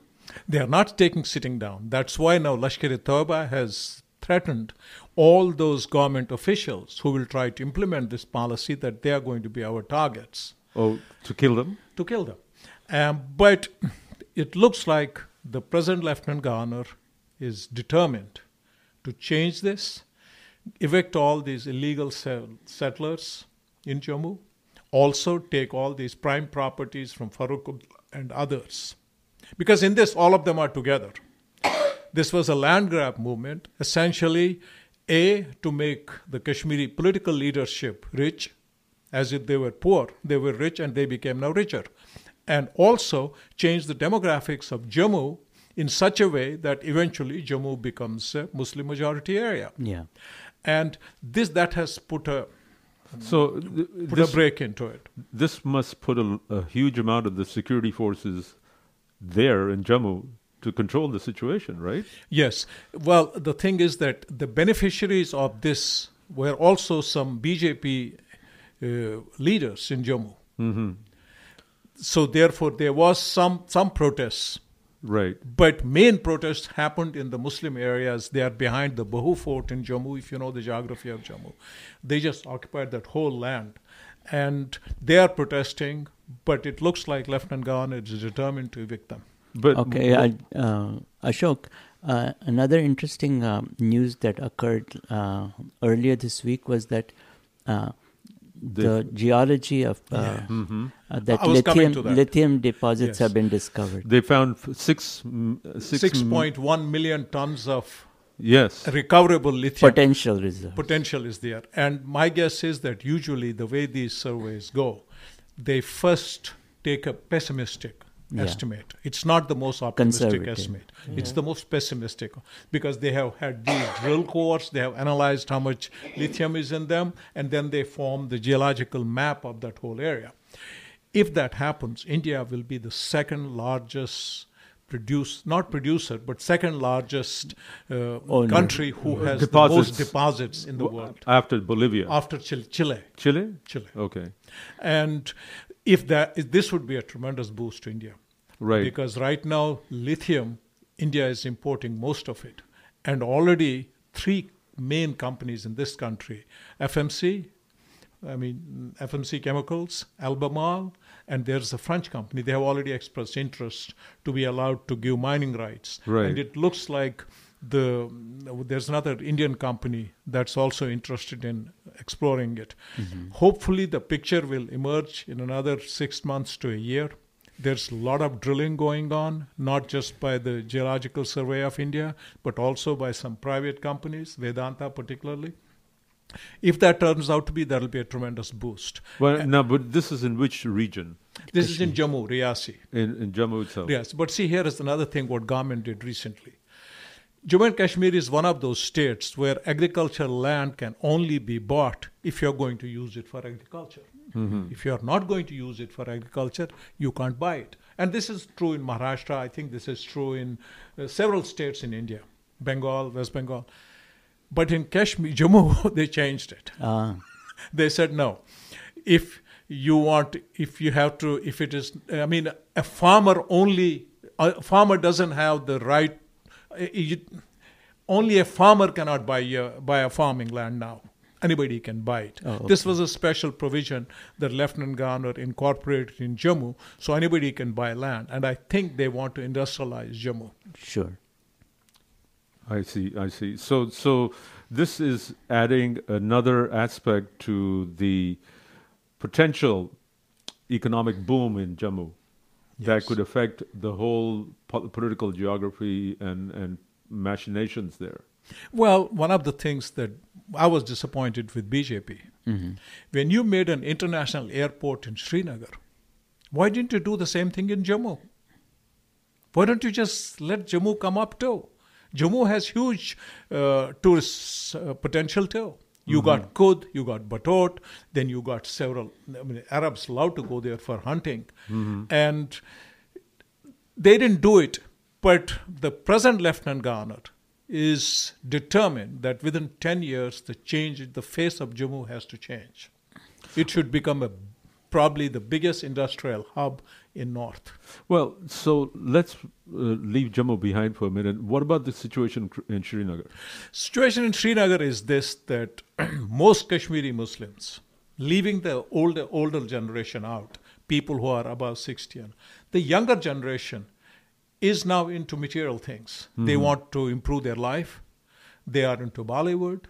I mean, normally what kids should be, what kids are everywhere. Mhm. And therefore, the younger generation is not siding with the, the Lashkar Toiba or Hizbul You're talking about the younger generation Muslims. Muslims. There are only Muslims now left there. I mean, Oh, really? let us face it. Kashmir is now 99% Muslim. Mhm. All the remnants of uh, non Muslims were taken out. And a lot of people don't know this and probably don't want to know this. Is this? See, two people become enemies when we try to hurt each other's interests, either Mhm. physical interests or monetary interests or for any other reason. But for Muslims, it is a it is a it's an affront to them that you haven't accepted their faith. Mhm. If you are a non-Muslim, basically what their scriptures tell them is that he is insulting your faith by Mhm. not accepting it. Mhm. Therefore, he is your enemy.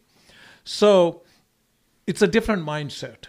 Mhm. I wish Gandhi and Nehru's of the world had read their books and understood their mindset. so such strategies could have been evolved how to deal with it. Nehru was a to accept it. Kashmiri, right? Nehru was a Kashmiri, Kashmiri, but I mean, for all practical purpose, he was a Marxist. Huh. Fabian Marxist. He studied at under Harold Laski Yes. at the London School of Economics. He was his close friend. So they had a different different outlook that Mhm. all conflicts in the world can be summed up in one conflict that's class struggle. So it becomes an ideology. Yeah. People now are fighting not because monetary reasons only. There are other reasons, Mhm. ethnic reasons. So many. And bottom line is this that India is ruled by a party which understands where Muslims are coming from and is accordingly dealing with it. And you talked about the younger generation. In- in and uh, Srinagar, one yeah. of the most interesting aspects is uh, there's a young uh, pace bowler named Umran Malik. he's Yeah. from Right. Kashmir. Correct. And he's on the uh, Indian uh, cricket team, na- the national team. Mm-hmm. You will see a lot of Umrans now coming out of Kashmir. That's So, great. uh, getting back to the situation in Srinagar, where you're saying that the young people are interested in the things that most young people should be interested in, uh, and does that make them more inclined to to to migrate south to other parts of India where they have more opportunities? Of course, that's all that has already happened. So roughly, so the population of young people in Srinagar is actually declining. No, there's a lot of money coming into Kashmir from the United Arab Emirates. Ah. There's a lot of investment coming from Muslim countries. You see, what uh, Modi has done, his government has done, they have uh, sold this whole concept of India as an investment destination. Mhm. Destination. As a result, there is money, I mean, investment coming in the form of it's coming in the form of Um, you know the investment from United Arab Emirates, from Saudi Arabia, from uh, know, in fact they are wooing the Muslim world as much as they possibly can. Yeah. And, And- that is changing, and the Kashmiri Muslims also see that. What are they investing in? Ski slopes. Mostly, they are investing in tourist industry, tourist-related okay. industry. But Kashmir's before the tourism took off, Yeah. half of their revenue used to come from their handicrafts. Oh, okay. Uh, yeah, that's Ashok, true. Ashok, I have to interrupt you right now. We're going to be going to a commercial break, and then we'll have Ashok Moza again for about 10 minutes. Uh, Ashok made the trek out here. Usually he just calls in. Yes. But they, I'm so glad that he came over here along with his lovely wife, Madhu. But folks, don't go away. We'll be back with Ashok Moza to talk more about Kashmir and the current situation in Kashmir post Article 370. So this is Indo-American News Radio. US News. World news. Movie reviews. And local community roundup. Every Saturday. 4 to 6 p.m. On Masala 98.7 FM. Hi, I'm Jawahar. I'm Sanchali. And I'm Pramod. Indo-American News Radio. मैं अधूरा नहीं पूरा हूँ पत्थर नहीं जो टूट जाऊँ मुझे कमज़ोर न समझना मैं महाराजा का हीरा हूँ एक झलक में चमक जाऊँ Maharaja Jewelers, tradition of strength, strength of purity. Happy Valentine's Day from Maharaja Jewelers. सच्चे प्यार का सच्चा तोहफा Maharaja jewellers 5821 Hillcroft Bringing diamonds to life. Value is for big dreams and little ones. It's for your friends, your family, and your future. At Discount Power, we believe in the power of value. We know you do too. It's why our electricity plans are made to fit your budget and your life. We want to help you spend more time and money on what matters to you, because that's what matters to us. Discount Power, helping you save on electricity. Visit discountpowertx.com and sign up today. PUCT number 10177. Indo-American News Radio. India news. US news. World news. Movie reviews. And local community roundup. Every Saturday. 4 to 6 p.m. On Masala 98.7 FM. Hi, I'm Jawahar. I'm Sanchali. And I'm Pramod. Indo-American News Radio. Welcome back, listeners. Uh, we're continuing our conversation with Ashok Moza, and he was touching up on uh, the UAE investment in Kashmir. Well, it's not just UAE. Uh-huh. It is several, mm, you know, Islamic countries in several Islamic countries Okay. who have been wooed by the BJP government to invest in Kashmir. I see. And Kashmir Srinagar Airport, Damodar Airport, has Uh-huh. been turned into an international airport. Ah. There's a lot of improvement in the airport. Uh-huh. They are going to build another runway, from what I heard. The other big event is going to be the rail link to India, the, Oh, okay. the bridge over Chenab. N- That's the only part that's missing in the entire rail line from anywhere from India to Baramulla or Srinagar. That will be completed probably by the year end. Oh, okay. And it's a it's a huge engineering monumental task. I think we've seen some pictures of right. it. yeah. So that will be completed. So once the connectivity issues are done, and the local Muslims in Kashmir have recognized that there is no point in harassing tourists from India, even though they may be Hindus or Christians or Sikhs, we need them Right. for our well-being. Yeah. And this whole thing is going to change. So- and government of India is now auctioning up these lands that they that the muftis and the Abdullahs of the world had uh, you know, auc- Usurped. yeah, they are going to be auctioned off. Oh, okay. And there will be several na- several conglomerates within India who are going to bid for those properties. So is it safe for tourism? Is tourism flourishing in that area? Very flourishing. This Flourishing. year they had probably never in the history of Kashmir did they have so many tourists. It's like almost 30 to 40 percent more. And So- they are saying it will explode. So essentially, economic uh, improvement outfoxed militant. That was the general uh, uh, approach that Indian government always used. That if we can get some economic prosperity in Kashmir, their reason to pick up guns will probably disappear. Mhm. And but over the last seventy years, there wasn't much going on, Right. Yeah. other than money was being stolen from the government of India and put in their own personal accounts and their personal properties. Mhm. But with this new thrust to invest in Kashmir, in the infrastructure for um, for the tourist industry. I mean, there was a time when there was after since to 1990 there was not a single Hindu Hindu hotel in Kashmir. Right. You wanted to have a vegetarian meal, it wasn't possible. Hmm. Now there are so many have come up. Well, uh, m- I my question is, what is in it for the UAE or other, uh, mu- you know, Muslim investors or countries to invest in, in Kashmir? What are they getting back in Return on investment. But it, do they feel secure that they'll get their money back? it looks like I this is not in the printed media anywhere, Mhm. but talking to several people in Jammu, particularly, I mean, I have several friends there. They all say that some financial kind of guarantees have been committed to these Arab countries, that in case things go head south, and we will compensate you. But Mhm. see, what is happening now that they know they may be compensated, but to what extent? So UAE becomes a stakeholder Right, exactly. in Kashmir. Yeah. And who are they going to pressurize? Pakistan. Yeah. Cut that crap out. Don't stop sending these lunatics across. Yeah. Mm-hmm. Uh, Ashok, uh, are there any developments on the education front to teach the younger generation?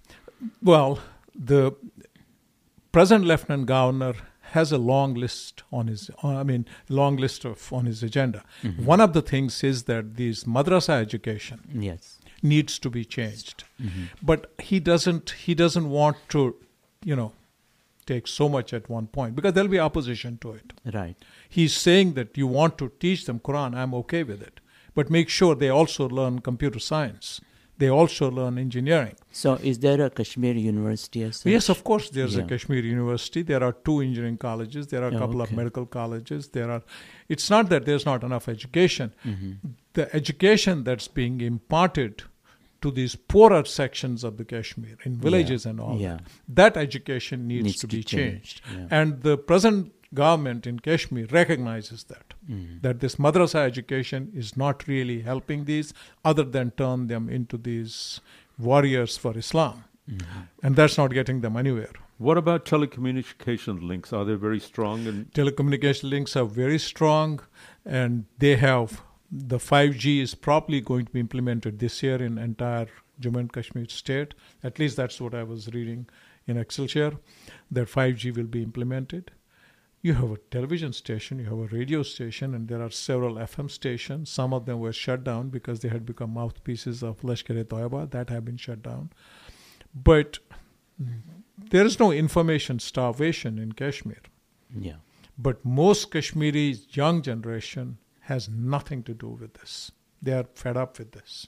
Right. So they want to get on with their lives. They want to get on with their lives. You can go to Lal Chowk and raise a uh, tiranga. You couldn't do that 25 years ago without being killed. Yeah. Okay. So basically, they're they're saying, never mind. It's whatever they want to do. And the things that are happening in Pakistan is also going is having its impact. Mhm.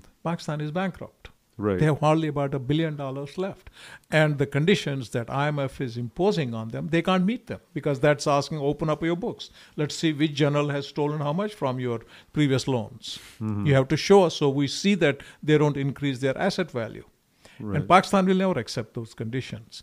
And Kashmiri Muslim is not stupid. He sees that. Mhm. He said, What am I doing with that country? Look at, there's no atta right now in so called Azad Kashmir, part of Pakistan occupied Kashmir.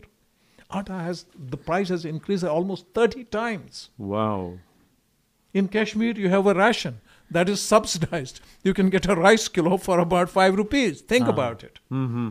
Pakistanis can't dream of that. And Kashmiris understand that in this revolution of information, they know what's going on in Pakistan. So they see their interests lie to stay with India.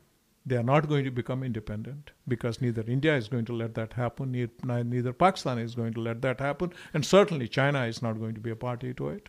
Mm-hmm. Then, hey, let's accept it. Let's try to make the best of the deal. So they moved away from the stalemate. They decided to move forward with pro- with progress. Exactly. Ashok, thank you so much. We've been talking to Ashok Moza, who's, uh, a- as you can tell, a, a, a, a expert on Kashmiri situation as it is right now, and also knows a great deal about Kashmiri history, and, be, uh, and a frequent guest on our show. We always appreciate your being here, Ashok, and this was so revealing and very encouraging to hear all this stuff.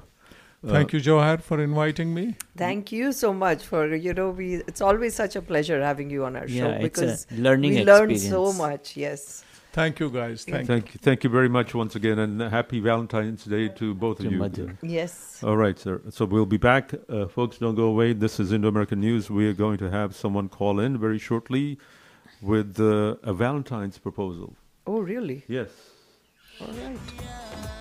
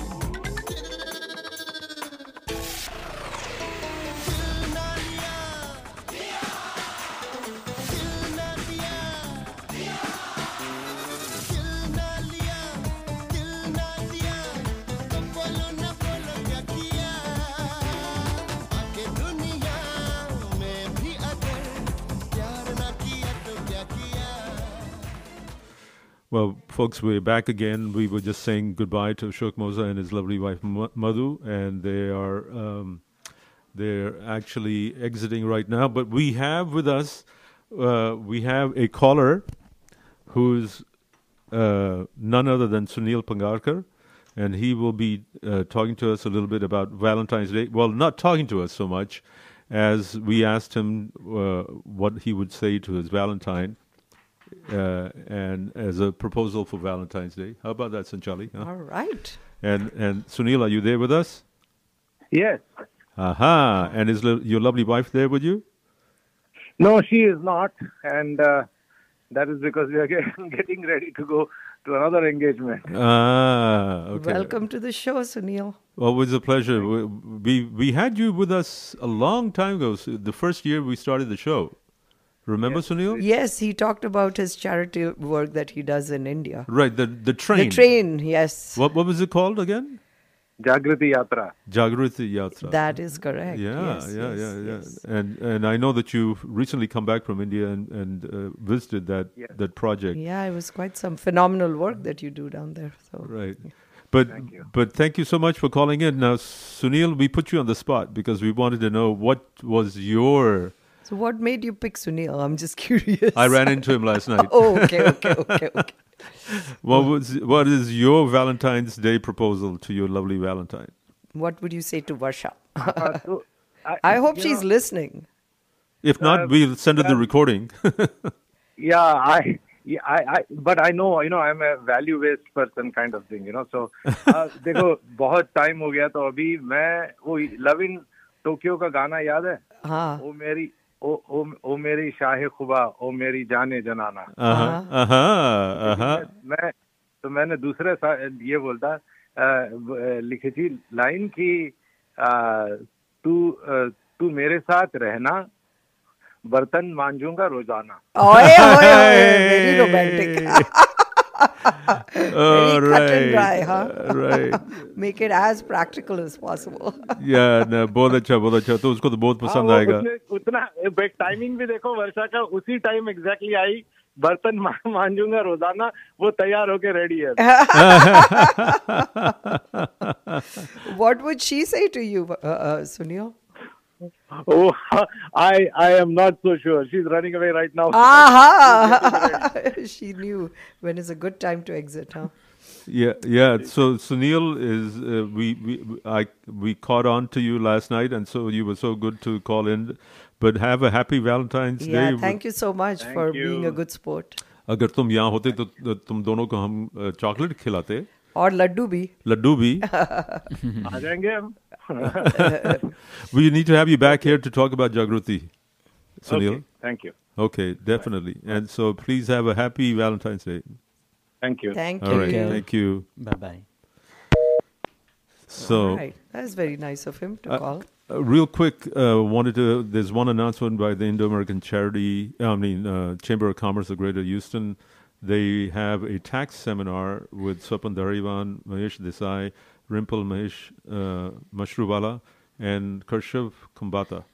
And they're going to be uh, doing this on at India House on February the 18th from 2 p.m. to 5 p.m.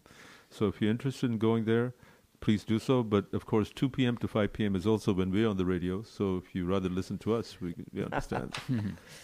and I also wanted to give a shout out to Shellye Arnold, who's the executive director of the Memorial Park uh, Conservancy, for the fantastic uh, new project that they've unveiled today, which is the Memorial Park Land Bridge.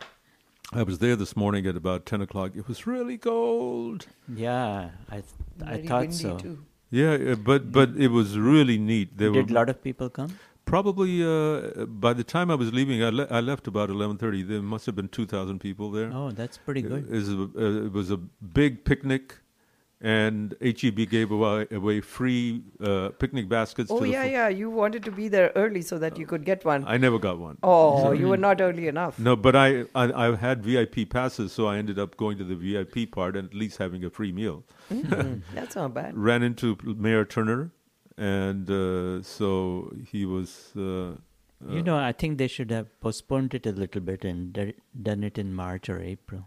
Yeah, that's possibly. Tr- uh, maybe they'll do another thing like this, but it's it's marvelous. Uh, it's it's like a huge prairie. Mhm. It, it's it's it's incredible that we have so much land over there. Yeah. So I anyway. think Not it's, much time to do sports and movies It's anymore. larger than Central Park. Right, it's in It New York. is? Yeah. Wow, that's yeah, good information. Shellye was on the show with Sarah Newberry just uh, a month ago. Mhm.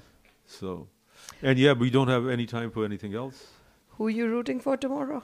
Uh, I think I'll go with uh, Phillies because of uh, what I mentioned in Yes, the news. yes, yes. That Jalen Hurts is the quarterback for the Phillies, and he's from Channelview. But the India Australia match was a total wash, huh? Oh, But my Can- goodness. Kansas City has uh, uh, a quarterback who has roots in Texas also. Right. Uh, where did he go? Uh, Patrick Mahomes. Patrick Mahomes, yeah. Patrick Mahomes. I think he's Did, some- we, did he go to one of the Texas universities? he's got he was raised in some small town here in Texas. Oh, okay. That's correct. Okay, that's well.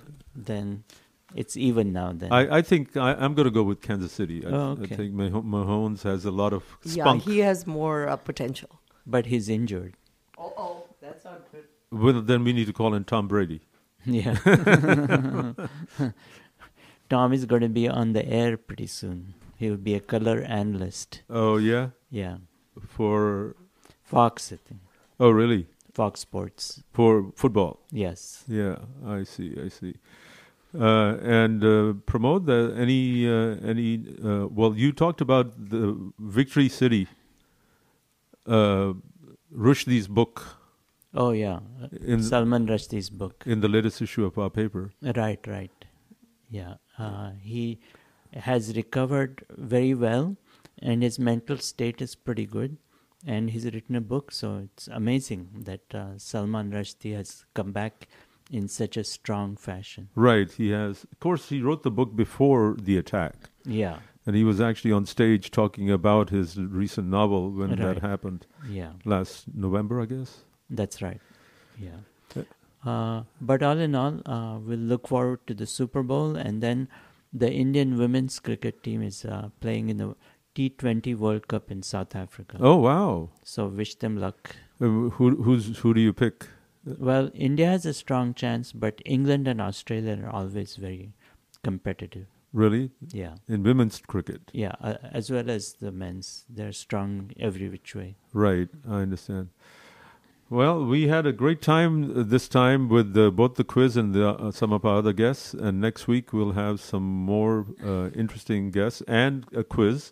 The next ti uh, next week we're going to have teenagers Oh, okay. taking part in the quiz. Okay, that's certainly uh, a welcome change. Three teenagers, yes. Yes. So it should be fun. And Pramod? uh, Yes, uh, so have a good weekend. It's going to be a little cold and windy. Right. But I think uh, Monday should be a nice day. And uh, I think the rain comes back again on Tuesday. Right. Well, uh, but just in time for Valentine's Day, everything should clear up. Uh, no, I think it gets a little worse. It gets worse? Yeah. Then you have to cuddle for Valentine's yeah, Day. that's right. that's always a good solution.